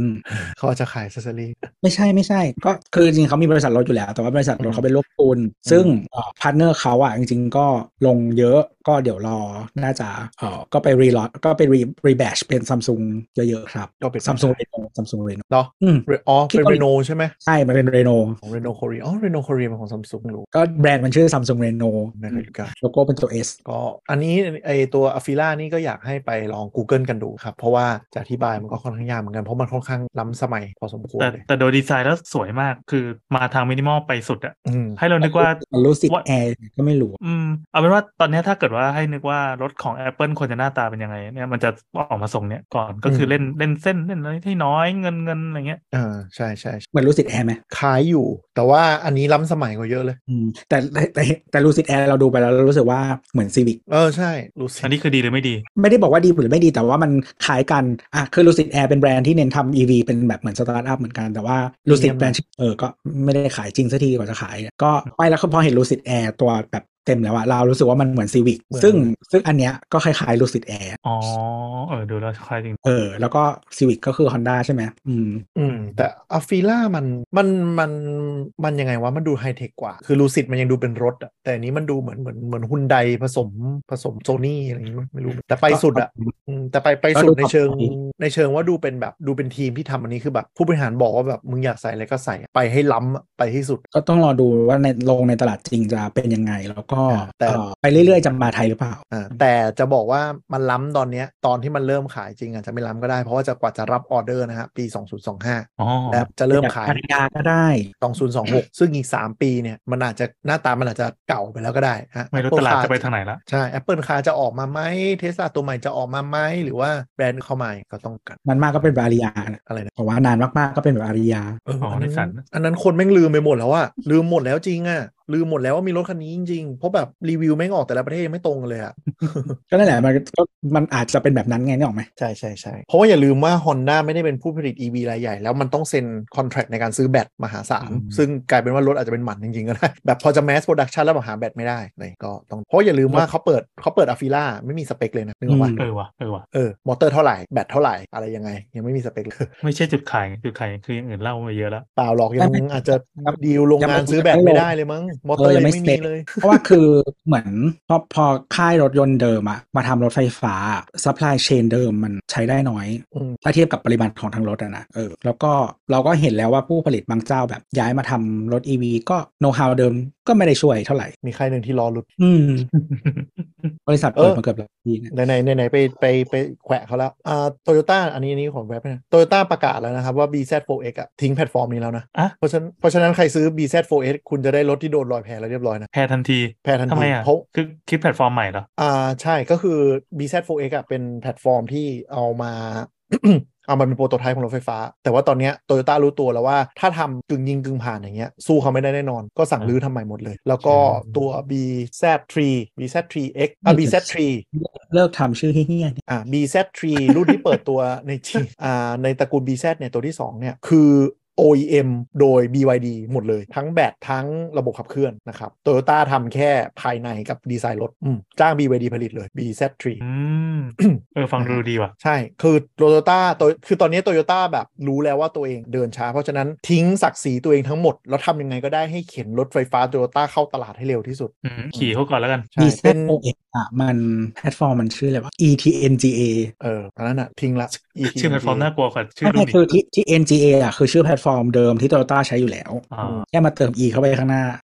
ใช่ คือคือโตโยต้าโตโยต้าคิดว่าตัวเองมีโน้ตฮาวด้านรถอะเอามาพัฒนาเป็นแบบ ETNGA ต่อยอดจากเดิมเปลี่ยนมาเป็นแบตอะมันน่าจะ work แต่คนพบแล้วว่าทำไปทำมาละมันลูกผีลูกคนอะเออตอนนี้ก็เลยมีแผนจะรื้อรื้อรื้อแพ ทรื้อแผนการตลาดรถไฟฟ้าที่เคยเปิดตัว ตอนปีเราเคยพูดใน Techjock ได้มั้งปี 2020 นะ ที่ vision อืมใหม่ว่าจะแบบเปิดตัวรถไฟฟ้า 30 รุ่นบ้าบอเลยเดี๋ยวรื้อแผนทำใหม่หมดเลยใช่คนโดโบยที่ที่ตามแต่ทำได้เลยทำไม Toyota ทำไม่ได้ แต่ BZ3 อะเป็นบริษัทที่คือจ้าง BYD ผลิต แต่มันเป็น joint venture นะ คือหมายถึงว่าตั้ง joint venture กันระหว่าง Toyota กับ BYD ในจีน แล้วก็ BYD อะมึงทำเลย มึงมึงทำส่วนไฟฟ้ามอเตอร์ขับเคลื่อนที่เป็นรถไฟฟ้าทั้งหมดเลย แล้วเดี๋ยวกูคุมตัวแบรนด์จริงๆเขาเคยทำอันนี้มาแล้วกับเทสลารอบหนึ่งอืมใช่อ่าราสคามสมัยที่เอ่อตอนนั้นเทสลาไม่ค่อยดังก็เอ่ออยากได้เงินนะเนาะอืมก็ตอนนั้นมีทั้ง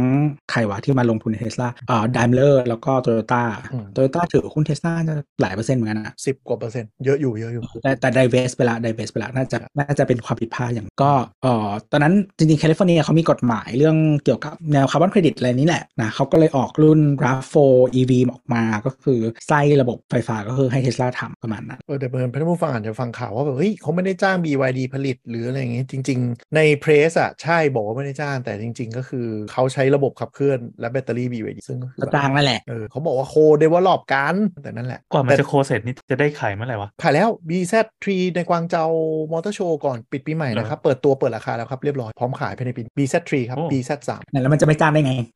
ใช่มันถึงเร็วไงไม่แพงเลยนี่ไม่แพงแต่แต่แต่ราคารถจีนอย่าไปดูมาก เพราะว่ามันจะถูกกว่าตลาดโลกประมาณ 30%เเอาครับก็พอคำนวณได้ว่าไม่แพงออประมาณล้านเศษเศษๆเพราะฉะนั้นถ้าราคา global จะประมาณล้านกลางๆ ประมาณ Camry ไซส์มันก็อืมประมาณนั้น แต่ว่าแต่คิดแต่ว่าว่าโตมันโยจะต้าไม่อยากเอาวิธีการเนี้ยมาขายที่อื่นน่าจะใช่เออแต่ก็เป็นไปม่อยาได้ว่าโตโยต้าก็อาจจะอยากได้โน้ตฮาวอะไรแหละอืม แต่มันน่ากลัวนะตรงที่เวลาโตโยต้ามันคือเวลายักษ์มันรู้ตัวแล้วว่าตัวเองช้าแล้วพร้อมทิ้งไพ่ทั้งหมดเพื่อจะไล่ตามไม่ทัน ถ้าเขาทำได้ดีซึ่งโตโยต้ามันเป็นเทพด้าน operation อยู่แล้วไง ถ้าทำได้ดีก็น่ากลัวอืมหวังว่าล้อจะไม่หลุด คือเขาเรียกว่าอะไร จริง ๆ เทพด้านทำอะไรพวกเนี้ยก็มีโฟล์คกับโตโยต้านี่แหละอืมแต่ต้านี่จะสุดกว่านะแต่ว่าโฟล์คเนี่ยบางคนเขาบอกว่าเป็นความโชคดีในความโชคไม่ไม่ใช่โชคมึงทำตัวเอง Dieselgate ใช่ไหมเออ Dieselgate อะสิ่งที่ที่ทำให้โฟล์คมาไวอืมคือต้องทิ้งทุกอย่าง เพราะว่าไปต่อไม่ได้แล้วก็เลยต้องลงทุนกับอนาคตอย่างเดียวเลยคือรถไฟฟ้า มันมันมีอันนึงที่เขาทำเออเขาเรียกว่าอะไร ในส่วนของ ruling ของศาลด้วยอะที่เป็นเงื่อนไขที่เขาคอมมิตไว้ว่าจะทำทดชดเชยอะไรอย่างเงี้ยก็คือเขาทำจุดชาร์จทั่วอเมริกาใช่ไหมชื่อ Electrify America อืมก็รอดูกันต่อไปอะกลับมาที่รถอีกคันที่อ่าเด่นเหมือนกันนะฮะ ในงานนี้ก็คือ BMW นะครับ ชื่อเปิดตัวเป็น Vision Concept แหละ ชื่อ i Vision D D E E อะ D เหมือนเหมือนเหมือนคนไทยเขียนศัพท์ว่าดีอ่า i Vision D D E E นี่ย่อมาจาก Digital Emotional Experience นะครับอืมอันเนี้ยอยากให้ท่านผู้ฟังถ้าแบบอะไรอยาบ้ากงให้ท่านผู้ฟังเห็นหน้าตัวเออแต่เวลาอธิบายคอนเซปต์โดย marketing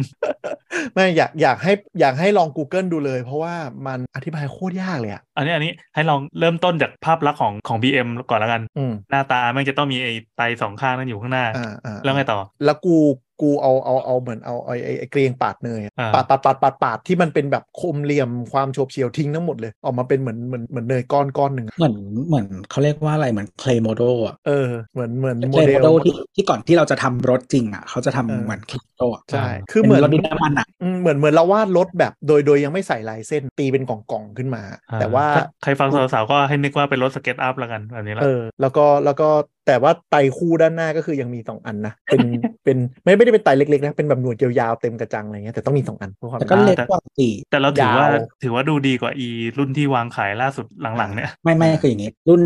หลาย ๆ รุ่นอะโดยเฉพาะรุ่นแพงๆอะครับไม่ว่าจะเป็นแบบเอ่อ i7 หรือว่าแบบอะไรพวกเนี้ยที่มันแพงๆอะแล้วแบบมันทำไตใหญ่ขึ้นเรื่อยๆใช่ไหมอืมอ๋อจริงๆมีคนไม่ชอบเยอะนะไตใหญ่อะใช่มีคนไม่ชอบเยอะคนด่าเยอะตายแต่ตลาดที่ขายดีที่สุดและเอ่อ target audience ก็คือประเทศจีนอืมออกอืมโอเค love love นะฮะเพราะฉะนั้นใครชอบก็คือคุณ taste เดียวคนเจ๊กนะฮะเลวอีกเลยอะยังไงครับไอคอนสยาม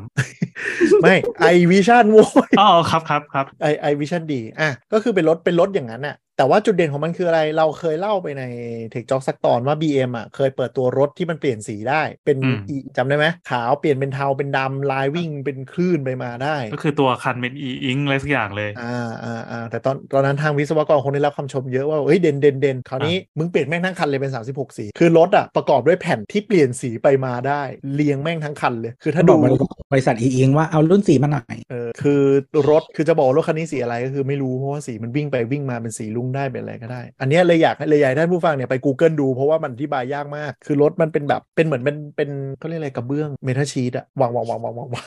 แล้วเมทัลชีตเปลี่ยนสีไปมาได้อะ เป็นแนวเส้นยาวๆ ตามแนวรถ อันนี้คืออันหนึง อันนี้เป็นคอนเซปต์นะ คือเหมือนคือเขาคืจะอเปลี่ยนได้ยังไงก็ได้ป่ะ หรือว่าเปลี่ยนจะเฉพาะโมเดลเฉพาะเซลล์มันเท่านั้นอะน่าจะ set set เราได้ ว่าแบบฉันอยากคือถ้ามันสีทำได้ละเอียดมาก มันต้องเขียนโปรแกรม ก็มีโปรแกรมให้แต่งเข้าใจว่ามันก็คงมี template ให้อะไรอย่างงี้ ใช่ใช่เออมี colorizer ในรถนั่นแหละ ก็แบบอ๋อเปลี่ยนเปลี่ยนเปลี่ยนเปลี่ยนอ่าเมื่อกี้ที่ที่ฟังดูเหมือนมันจะแยกเป็นชิ้นๆแล้วมาต่อกันใช่ไหมแต่นี่เปล่าจริงๆมันก็คือเกลี้ยงมันทั้งคันนั่นแหละไอ้ส่วนประกอบที่ฝากระโปรงหน้าอะไรมันก็ไปแยกเป็นอีกชิ้นเหมือนกันแต่พอเวลาอ่าดูปั๊บมันก็เกลี้ยงเนียนไปหมดเลยซึ่งจริงๆคิดว่า possibility สมมติสมมติถ้ามันเป็นแบบ product จริง ๆ อะ มันทำแบบละเอียดได้แหละ เพียงแต่ว่าอ่าใน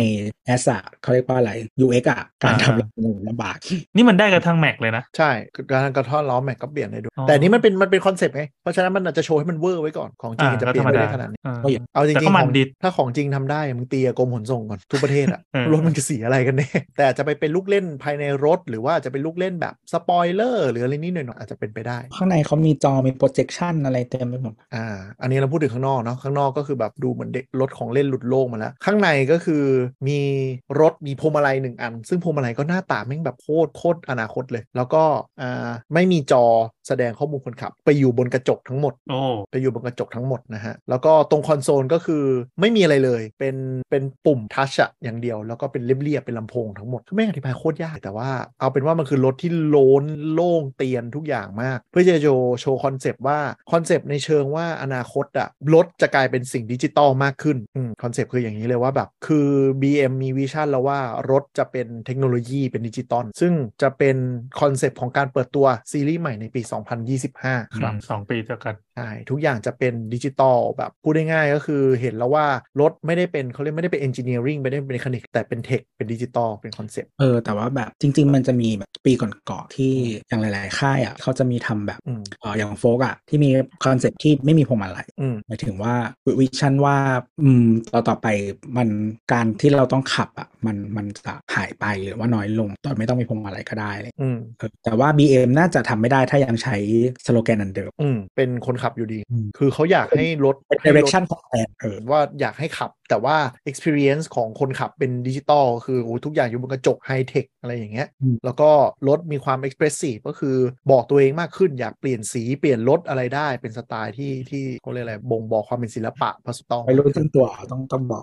จริง ๆ คือถ้าใครอยากเห็นคอนเซปต์ก็คือ search อ่า vision BMW i Vision Dee มันจะเป็นอ่าเว็บเขาเลยก็เข้าไปดูก็จะเป็นหลุดล้ำๆในอนาคตหน่อย แต่ก็มันตะโกนตะโกนหน่อยตะโกนตะโกนแล้วก็มันเป็นการยอมรับอย่างหนึ่งว่า BMW ก็คือจะเน้นมาทางด้านดิจิตอลด้าน tech ละอืมคือต้องยอมรับว่ายุคนี้ก็คือบริษัทรถต้องปรับตัวในการเป็นบริทำตัวให้เซ็กซี่อะเป็นเทคโนโลยี based ขึ้นจะขายครับ ก็จะมีเบนซ์ที่ยังไม่เห็นทิศทางชัดเจนว่าด้านของ UX UI จะเป็นแต่เบนซ์อะเน้นไปรถไฟฟ้าเร็วนะ แต่ว่าจะเน้นเป็นรถที่เป็นระบบขับเคลื่อนไฟฟ้านึกออกปะคือไม่ได้ขาย vision ไม่ได้ขายเทคโนโลยีขนาดขายขายความเป็นรถแบบ ถ้าไปดูไม่แต่ว่าแบบดีไซน์แบบ exterior อืมของของ MB อะมันเขาเรียกว่าอะไรมันมันต่างจากรถรถไอซ์แบบรู้อะอ่าอ่าอ่านิดนึงอ่าแต่ถ้าแต่ถ้า BM อะ เอ่อ exterior มันจะหมายถึงว่าที่ไม่ใช่รุ่นพิเศษอะอืมอืมยังอ่าเป็นที่เหมือนเดิม ใช่ก็จะคือมีเป็นแบบ BM เหมือนเดิม คือรุ่นพิเศษในที่นี้ก็คือพวกแบบ i3 i8 ix อะไรเงี้ยแต่ถ้าเป็นแบบ iX1 iX3 ก็คือหน้าตาเหมือนเหมือนคู่น้ำมันเลย แต่ใช่แค่เหมือนรถเปลี่ยนไอใช่ใช่ แต่ว่าในขนาดเดียวกันแนวทางของ MB อะคือจะอีกแบบอ่าแต่ว่าแต่แต่คอนโซลอะเหมือนกันอ่าแต่ MB มันจะยังดูเป็นรถที่แบบดูล้ำสมัยเนี่ยหรอกปะแต่วิชั่นของ BM ที่เปิดตัวตอนนี้ก็คือแบบกูฉีกไปเลยอะแต่ไม่รู้จะทำได้จริงขนาดไหนก็ต้องดูว่าแรงเสียดทานจากกลุ่มรถไฮบริดกลุ่มรถน้ำมันเดิมจะทำให้มันไปได้ไปตาม vision ที่ต้องการในขนาดทีนี้เทคโนโลยีของรถไฟฟ้ามันจะต้องโดนบีบโดยยุโรปเพราะว่ายุโรปหลายประเทศเคาะ 2025 2030 2035 ว่าจะต้องอ่าเป็นรถไฟฟ้าล้วนหรืออย่างน้อยเป็นไฮบริดอะไรเพราะฉะนั้นรถสันดาปเดี๋ยวก็จะตายไปครับก็ต้องรอดูก็คือตัวที่เป็นพระเอกของงานเนี่ยก็จะเป็นนี่แหละ 2 ตัวนี้ก็คือตัวอาอาฟิล่ากับตัว i Vision D ที่สื่อเขาทำให้เราความสนใจเยอะ แล้วก็ถ้าไปดูรายละเอียดงาน CES ที่ที่เราจะไม่ go through นี่ยนะก็จะมีเทคโนโลยีที่เกี่ยวข้องกับรถระบบขับเคลื่อนอัตโนมัติ ระบบช่วยเหลือการขับของเล่นอะไรเนี่ยค่อนข้างเยอะครับ หรือแม้กระทั่งที่ชาร์จอ่าตัวนี้ก็มีบริหลายบริษัทมาเปิดตัวที่ชาร์จสมาร์ททั้งหลายแหล่นู่นนี่นั่นเต็มไปหมดเลย แต่มีตัวหนึ่งที่เราว่ามันน่ารักมากเลยอะอันนี้ขอดูกันชื่อ EVA EVAR นะครับรุ่น Parky P A R K Y คือตัวเนี้ยเขาบอกว่ามันเป็นหุ่นยนต์วิ่งไปชาร์จให้ได้เอ้ยน่ารักใช่คือแก้ไขปัญหาว่าที่จอแออัดที่ไม่ได้พร้อมติดที่ชาร์จอะอืมก็อะเราสามารถเราไปถึงปุ๊บตรงเนี้ยมันมีแค่เส้นปลั๊กเล็ก ๆ แต่มันไม่มีแบตไม่มีตัวชาร์จอะไรใช่ไหมไม่ได้เดินสายไฟไว้ ลักษณะก็คือถ้าเราเอาจากตรงเสามาเสียบรถเราปุ๊บ เจ้าตัว EV p a r k y เนี่ยจะเป็นเหมือนเหมือนหุ่นในวอลยีอืมเขาก็จะวิ่งจู๊ด จากสเตชันมา แล้วมาเสียบตรงเสาแล้วถ่ายไฟไว้ให้รถเข้ารถเรา จริง ๆ น้องคือปลั๊กพ่วง น้องน้องคือ power bank วิ่งได้ อ๋อไร้สายด้วยเหรอ ใช่ น้องเป็อ๋นอมัน power มัน bank มันเก็บมันเก็บแบบไว้ในตัวมันเอง แล้วก็วิ่งมาส่งให้ แล้วมันก็ใช่กลับมาชาร์จต่อเงี้ยเหรอ ใช่ใช่ใช่อืมก็คือมันเหมาะกับแบบสมมติที่จอดรถที่เราไม่ต้องมาเดินสายฟงสายไฟอะไรเงี้ยเดินแค่เหมือนแค่ปลั๊กทิ้งไว้อะน้องก็จะวิ่งมาปุ๊บเป็น power bank อ๋ออุ้มกลับบ้านได้เปล่าวะนี่ตัวสูงประมาณโดเรมอนอะนั่นแหละสูงเออแต่เรารู้เหมือนกันว่ามันได้มาได้มาไฟเท่าไหร่เออไม่รู้เหมือนกันน่าจะเป็นแค่คอนเซ็ปต์ยังไม่เห็นอะไรชัดเจนเท่าไหร่แต่ก็มีคลิปวิดีโอการทำงานนี่แหละอืมแต่ว่าอย่างของ Stellantis เห็นมันมีเอออะไรวะ wireless charger ที่วิ่งมาใต้ของอืมในงานเนี้ยต่อในงานนี้ใช่ไหมเออข่าวไม่ไม่แน่ใจว่าเขา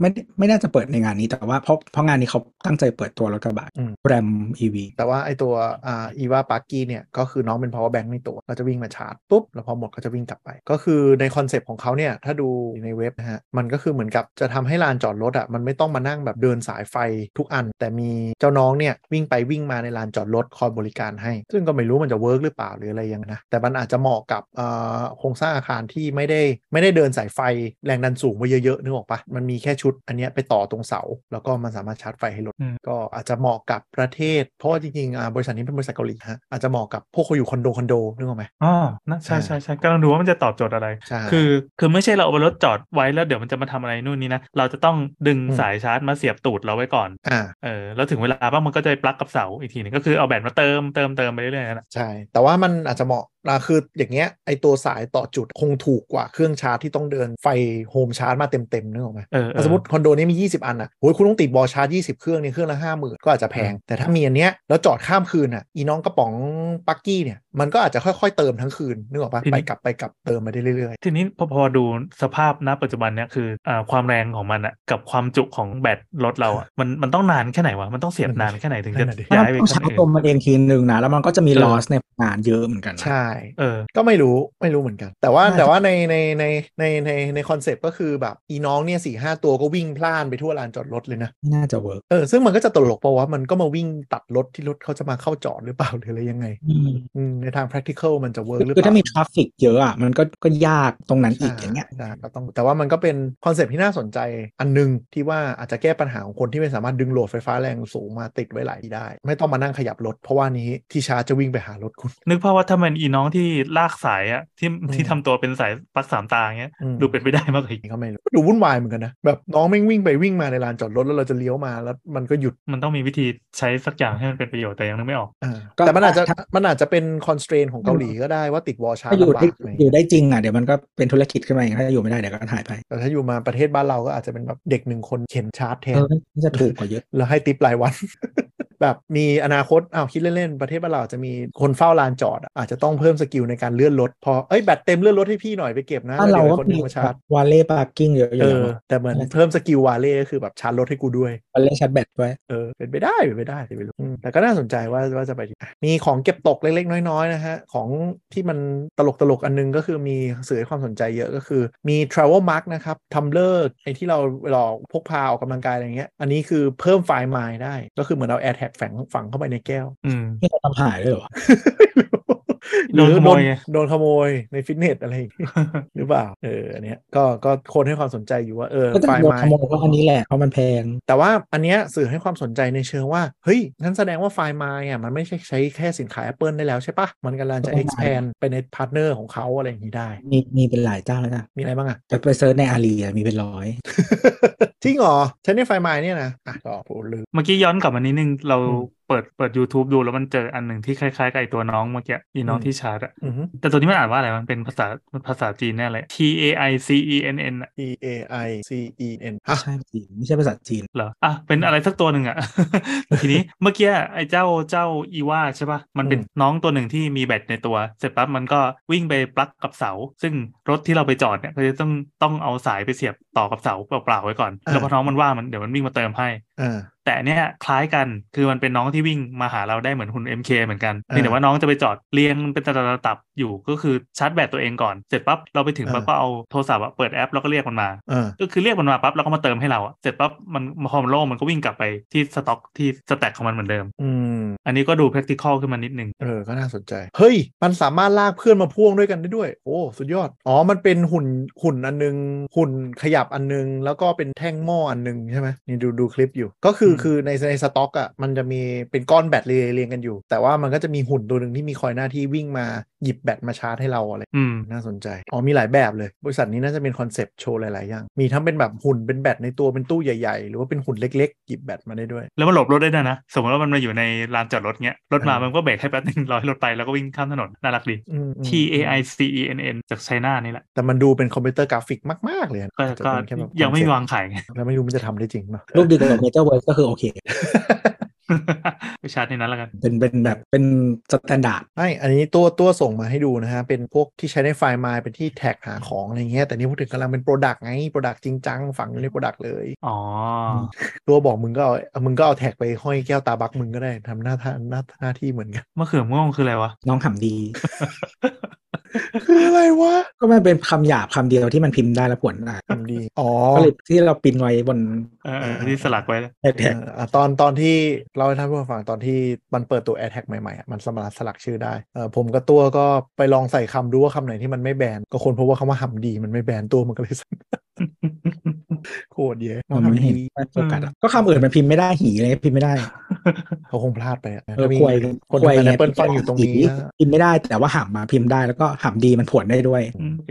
ดูเป็นมงคลชีวิตดี คนทำงาน Apple ที่ที่ดูสกรีนนิ่งคำหยาบตรงนี้ก็อาจจะตกงานแล้วนะเออทำไมพิมพ์คำว่าหำได้อะ โอเคอะมีมีจริง ๆ นอกจาก CES อะไม่จำเป็นต้องเป็นบริษัทเทคจ๋าๆก็ได้นะ มันก็มีแบบบริษัทเครื่องสำอางอะไรอย่างนี้ก็มาเปิดตัวด้วยอย่างเช่นของแปลกๆแล้วก็เป็น tech นะก็เป็น tech ก็เป็น tech อย่าง L'Oreal นะฮะ ก็เปิดตัวไม้ช่วยทาลิปสติกกับเครื่องอ่าเขาเรียกอะไรเขียนคิ้วเขียนคิ้วอะเออแบบแบบเอาแปะตรงหน้าแล้วดึงปุ๊บก็ฟึบเขียนคิ้วมาให้เลย คือจริงๆมันมันคือนี่ปะมันคือปรินเตอร์มือวะที่เราแบบปริ้นราคาลงบนสินค้าอันนี้เออว่ะคือย้ายมาตรงหน้าแต่ว่าเคยได้ยินเหมือนกันว่าหลาย ๆ คนมีปัญหากับการเขียนคิ้วอะไรเงี้ยมันโอ้ยากเออในเครื่องแต่ว่าคิ้วลิปสติกนี่มันไม่น่าจะยากนะแต่อันนี้ไม่แต่รู้ว่าขายขายจริงหรือเปล่าหรือว่าอะไรไงนะไม่รู้เหมือนกันแต่แต่เขาเคยมีน่าจะลอเรลแหละมั้งอืมเขาเคยมีเครื่องแบบเขาเรียกว่าอะไรผสมรองพื้นอะอ๋อที่เป็นแบบเป็นเหมือนเบสต่างๆ แล้วก็เรียกเลือกเลือกผสมออกมา ใช่ แล้วก็มีแบบยิงยิงหน้าจะได้สีผิวตรงอืมจะได้ไม่เป็นสไตล์เกาหลีอะเขาเรียกว่าสไตล์เฮ้ยมันเหมือนนี่ไง มันเหมือนเครื่องผสมสีเวลาเราไปซื้อสีทาบ้านอะไม่ไม่เออไม่คือคุณไปเกาหลีคุณไม่เห็นคนหน้าลอยหรอกเอ้าเขาเป็นสไตล์ก็ยังไงกับสไตล์เกาหลีไงก็บอกว่าจะได้ไม่หน้าลอยคือหน้าลอยคือสไตล์เกาหลีเอ้าถ้าร้อยผิดตรงเขาเรียกว่าไม่ได้บอกว่าผิดแค่บอกเป็นสไตล์เกาหลีอะนะแล้วก็มีของแปลกๆ อย่างเช่นเอ่อมันจะมีเครื่องหนึ่งชื่อ Aroma Shooter นะครับมันจะสแกนภาพบนจอเราอ่าแล้วก็คำนวณว่า AI จะคำนวณว่าแบบกูควรปล่อยกลิ่นอะไรออกมาดีแล้วก็จะปล่อยกลิ่นภาพที่อยู่บนจอ ฉะนั้นก็ไม่รู้ว่านักข่าวเขาไปลองสแกนรูปขี้บนจอหรือเปล่านะมีแต่เคนหรือเปล่าที่คิดอย่างเงี้ยอันนี้ใช้ร่วมกับไอ้ที่ตรวจฉี่อันแรกวะ ชื่อ Aroma Shooter นะครับออกมาเป็นสินค้าจากญี่ปุ่น ก็คือเรานั่งแล้วก็ฉี่ลงไปปุ๊บ มันก็จะทำกลิ่นให้เราดมไม่ใช่ อันนี้คือเขาบอกว่าแบบ เอาไว้เอ่อสมมุติเราดูสารคดีเกี่ยวกับมหาสมุทรอะไรอย่างเงี้ยก็จะแบบสแกนเออแล้วมีส่งกลิ่นทะเลออกมาให้มีความแบบ immersive ตรงนั้น ก็คือเหม็นกลิ่นเกลือทะเลเว้ยเขาเรียกกลิ่นสดชื่น sea breeze ก็คือกลิ่นสัตว์ทะเลตายมันต้องเป็นอะไรเออแต่ว่า CES ปีเนี้ยต้องเห็นครับที่ที่เราพูดเนี่ยเราว่าไม่ถึงแบบ10%ของงานเลยมั้งถ้าไป search ดูแบบปีเยอะมากจริงแบบของเยอะมากทุกคนเหมือนอั้นอะแล้วก็มาปล่อยของกันเต็มรูปแบบอ่าแล้วมีรู้ว่าอันนึงเขามีนี่เขามี e note ใหม่เออมีมี e note มีชื่อโยคะที่อะไรวะโยคะอะไรสักอย่างแล้วก็มีอีกอันหนึงที่เป็นเป็นแล็ปท็อปแล้วก็ฝั่งหนึ่งเป็นจอธรรมดา ด้านหลังเป็น e ink หมุนมาแล้วก็เขียนได้อ๋อบิดตรงขั้วมันเออแต่นึกไม่ออกมันจะใช้กี่ทีจนพัง ก็ไม่รู้ก็มันก็คือมันมีคนทำไอ้บิดจอมาโดยตลอดอะอืมก็ไม่รู้ว่ามีมาเป็นสิบปีแล้วก็ไม่รู้เหมือนกันว่าดีขึ้นไหมหรือมันอย่างที่ชาร์ลอตอีวีอย่างเงี้ยของสไนเดอร์ก็มีตัวใหม่ที่แบบดูได้ด้วยว่าโหลดทั้งบ้านอะดึงไฟอยู่เท่าไหร่ แล้วก็ปรับให้ช่วงจ่ายไฟที่เหมาะสมให้รถเราจะได้ชาร์จรถถูกก็มีแล้วก็มีแบบโดบี้อย่างเงี้ยเปิดตัวระบบเครื่องเสียงในรถ แล้วก็มีแว่น VR รุ่นใหม่ๆ เยอะแยะไปหมดเลยครับถ้าใครอยากดูแบบรายละเอียดเนี้ยมันก็จะมีพวกอ่าเว็บไอทีต่างๆ CS Highlight ที่น่าสนใจ แต่ว่าเราก็หยิบอันที่มันพาดหัวสื่อหลักๆ มาเล่าให้ฟังหลักรับมีอะไรไหมไม่น่ามีแล้วไม่น่ามีละครบถ้วนกระบวนครับ ส่วนอ่ออ๋อจะมีนี่ด้วย Intel เปิดตัวชิปใหม่รุ่นใหม่อะไร มีขวดน้ำรุ่นที่แบบเอา MagSafe แปะฝาขวดได้ มีไปทำมีไปทำไมวะ ลองดูเยอะแยะครับก็พี่แอนโตมีอะไรเพิ่มเติมไหมน่าจะหมดแล้วของ CES แต่ว่าเดี๋ยวอันนี้จะเป็นงานแรกของปีที่จะเป็นของอะไรพวกนี้นะก็จะเป็นฝั่งอเมริกา แล้วก็แบบเอเชียเอเชียอะไรเยอะก็เดี๋ยวเออประมาณระหว่างเดือนมีนา Computex นะเออ CeBIT อ๋อ CeBIT อ่าที่เยอรมันครับ ก็จะมามาอีกที่เป็นแนวแนวๆนี้ แล้วเดือน 5 เดือน 5 ก็เป็นเอ่อ Computex ฝั่งไต้หวัน Tech เฮ้ยอ๋อมีอีกอันหนึ่งที่ที่ Dyson Zone แต่มันน่าจะเป็นข่าวเก่า แต่ว่านี้มันมาเปิดตัวมีสินค้าชัดเจนแล้ว มีราคาเนี่ยเออ Dyson Zone นะครับก็คือหูฟังนี่ครับที่กรองอากาศได้อ่าถ้างงว่าจะเป็นยังไงก็คือเป็นหูฟังโอเวอร์เอียร์นะครับใส่ปุ๊บแล้วก็มีแล้วตรงปาดมาข้างหน้าอ่าเจ้าหูฟังด้านหน้าเราเนี่ยก็มีเชื่อมมาที่ปิดปากปิดจมูกเรา มันเหมือนอยู่ในหนังไซไฟอะไรเอทุกออย่างมันอยู่ในหนังแบบดูนที่แบบหายใจไม่ได้อย่างเงี้ยอ่าอ่าเออครอบไปฮะในแบบอะไรนะที่ที่แล้วอวตารอะไรอย่างเงี้ยเอออ่าจริงแล้วๆก็เหมืแบอนบไอ้เหมือนไอ้นี่นะ เหมือนเหมือนไอ้ไอ้ไอ้ Black Panther ภาคล่าสุดที่มันต้องแบบมีมีน้ำมีน้ำในปากกับตรงนี้เพื่อหายใจใช่ไหมบุ๋มแต่อันนี้บุ๋มเออแต่อันนี้ก็คือเป็นเป็นก็คือที่ด้วยกรองอากาศแทนด้วยความที่มันเป็นแบบชุดสีแบบไดสันอะมันก็จะยิ่งแบบโดด โดดไดสันไดสันโซนนะฮะ คือคือคือคือในเว็บไปดูในเว็บไดสันอะคือภาพ PR ภาพอะไรอะคือเขาพยายามทำดูเท่และธรรมชาติมากเลยนะ แต่ดูยังไงมันก็โคตรไม่ธรรมชาติ คือนนางแบบนี่แบบโหหน้าตาอย่างสวยเลยนะ แต่แบบใส่ขึ้นมาแล้วแบบ คือมึงใส่เดินไปไหน มึงก็โดนมองอะหรือดีไม่ดีไปที่ไหนเขาก็ไม่ให้เข้าด้วย ใส่หน้ากาก LG ยังมีคนมองเลยเออในขนาดนั้นแบบแค่หน้ากาก แต่อันนี้ก็คือแบบอืมอันนี้คือหูฟังแล้วมีปิดด้านหน้าเป็นหน้ากากไซเบอร์อีกเลเวลหนึ่งก็มันมันเคยมีเปิดตัวมาแล้วแหละตอนตอนนั้นน่ะเขานึกว่าไอพี่ฟูด้วยซ้ำแต่นี้อะกูเปิดตัวจริงๆนะฮะ ราคาอยู่ที่ประมาณพันเหรียญครับ ไม่ใช่ถูกๆด้วยหมื่นสามซื้อได้เปล่าหผมมื่นก็ซื้อได้เปล่าผมหรือว่าเครื่องดูดฝุ่นมีประโยชน์กว่า ส่วนอ่าตัวหูฟังนะครับ หนัก 600 กรัม แล้วก็ถ้าใส่แม็กซ์อากาศรวมด้วยอยู่ที่ 670 กรัมนะฮะ ถามว่าหนักขนาดไหนหนักเท่า AirPods Max 2 อัน AirPods Max อะบางคนอะบอกว่าใส่นานแล้วปวดคอนะเอออันนี้หนักเท่า iPhone 2ทำไมคนเราเนี่ยแต่ว่านั่นแหละฮะนั่นคือไดสันครับก็เปิดตัวมาอ๋อมีแอปด้วยนะแอปดูได้ด้วยว่าตอนนี้เราแบบฟังเสียงดังขนาดไหนอากาศที่ผ่านหน้ากากกรองเรามาเนี่ยบริสุทธิ์ขนาด LG ก็บอกได้จะขายเมืองไทยไหมวะเนี่ยเพราะมีเว็บมีเว็บไทยด้วยนะไม่แน่ก็ใส่ไปขายดีมากเลยใส่ไปงาน EDM หรืองานดาพังก็คงแบบเนียนกับเขาอะแต่ถ้าใส่ไปเดินในห้างอะยามน่าจะไม่ว่าไม่ใช่ธนาคารแซวเอ่อขายเดือน 3 ปี 2023 ครับ ทุกเว็บแม่งลงแม่งเขียนเหมือนกันเลยอะว่าตอนแรกนึกว่าเป็น April Fool แล้วปรากฏว่าแม่งทำขายจริงๆ อะรอดูเออแต่ว่าแบบจริง ๆ แล้วอะเครื่องฟอกอากาศไดสัน performance มันไม่ได้เป็นตามเขาอ้างว่าการดูเครื่องฟอกอากาศอะดูที่ CADI ยังไม่ได้ มันต้องมีเรื่องของการเป่าลมให้มันโฟลว์ไปในห้องได้อย่างครบถ้วน แต่ขณะผู้เชี่ยวชาญก็บอกว่าแบบมันเราต้องการอะไรมากกว่าอัตราการปล่อยอากาศบริสุทธิ์อากาศบริสุทธิ์ออกมาหรอก CADR นะฮะคือปริมาณอากาศบริสุทธิ์ที่ออกจากเครื่องฟอก คือผู้เชี่ยวชาญ clean ด้าน air delivery rate เออคือผู้เชี่ยวชาญบอกว่ามีอันนี้เยอะสุดมันก็คือดีสุดมันจะไปคิดอะไรเยอะแยะคือเออคือนี่มันมีเทสหลายแบบนะ CADR อย่างที่เทสไปวางในห้องอะที่ที่เขาที่เขาชอบทำ commercial แบบอืมหมายถึงว่าโฆษณาจริงๆอันนั้นมันก็คือเป็นภาพที่ค่อนข้างเห็นชัดอยู่แล้วอืมคือมึงจะเป่าฝุ่นส้นตีนไปไหนอะมึงฝุ่นมึงไม่กองอะเออใช่แต่ไอ้ความสัมพันธ์ของตัว CADR กับกับที่โชว์ตั้งในในในกระถางในอะไรนะ ในกรอบแล้วมีมีควันทูบอะไรอย่างนี้ใช่ไหมแล้วเป่าอืมมันก็ค่อนข้างสัมพันธ์กันอย่างชัดเจน ใช่ใช่แต่ว่าคือถ้าจะเห็นถ้าจะเห็นชัดมันต้องห้องขนาดจิกนิดนึงอะไรประมาณเนี้ยอ่าอ่แต่ว่ามันก็จะใช่แรงเองก็คือคือถ้าแบบถ้าคุณตีลมไปเรื่อยๆแต่ฝุ่นเต็มไปหมดมันจะช่วยตรงไหนอืมแต่เดสันเขาบอกว่าของเขาอะมันเป็นพัดลมในตัว เพราะฉะนั้นคือการเป่าคลีนแอร์เนี่ยจะไปในในระนาบของคนที่นั่งอยู่ตรงนั้นอย่างนี้คือ มันคือมันสัมคือคือกับราคานี่คือจะแทบจะเฮี้ยที่สุดแล้วอะที่เป็นไปได้ก็แน่นอนนั่นแหละครับอืมครับแต่เขาก็ไม่เคยหนีสื่อนะ หมายถึงว่าสื่อมันสัมภาษณ์ว่าแบบอะไรนี้เขาก็พูดหมดว่าแบบเออมันดูแค่ CADR ไม่ได้ของเรามันมีการคิดถึงอ๋อ Airflow ในห้องแต่แต่แต่จริงๆฟิลเตอร์เขาที่เขาขายอยู่อะมันละเอียดกว่ายี่ห้อส่วนใหญ่ในตลาดอืม99.99%อ่ามันมันเป็น HEPA H13 สิบสี่มั้งมันจะมีสิบสี่ด้วยนะเออเยอะกว่าประมาณอะครับอะก็รอไปดูนะครับในอันนี้ก็ลากันไปก่อนนะครับเผื่อใคร อยากพูดคุยอะไรกับเรานะครับ คุยกันที่ได้ที่ Twitter @techjobtalk นะครับ หรือว่าสามโคกเรครับ เรามี community ใน Twitter ด้วยนะ ถ้าใครยังยังเราต้องการรับคนมาเข้าก็เข้ามากันได้นะฮะ แล้วก็ในกลุ่ม Facebook เรายังไม่ค่อยเข้าไปดูเลย เราเป็นคนจัดรายการที่ส้นตีนมากเลย community ไม่เคยดูเลยเออมีไหมงั้นสาอะโคกอะอืมหรือว่ากรุ๊ปนะฮะสามโคก Radio Listener นะครับ ไปลองดูกันได้ หรือว่าถ้าพูดคุยกับเรานะฮะก็เรา TJ ทั้ง 3 คนนะครับ พูดคุยกันมาได้ หรือถ้ามีไอเดียอะไรอยากให้คุยก็ tag มาก็ดีเพราะหลังๆก็เริ่มหมดมุกแล้วครับหรือว่าถ้าใครอยากโดเนทนะฮะที่ตรวจฉี่ให้พี่แอนไปลองเรียนเล่นก็คุยกันมาได้นะเอาเอาเริ่มจากขี้ใส่ก่อนแล้วกัน เอออะก็ส่งส้มตำมาให้ด้วย จะได้ลองเทสเออว่ะครับถ้ามีถ้ามีก็น่าเทนนะเออวันนี้วันนี้กินของเปรี้ยวเยี่ยวออกมาเป็นยังไงก็แต่ไม่แย่คือ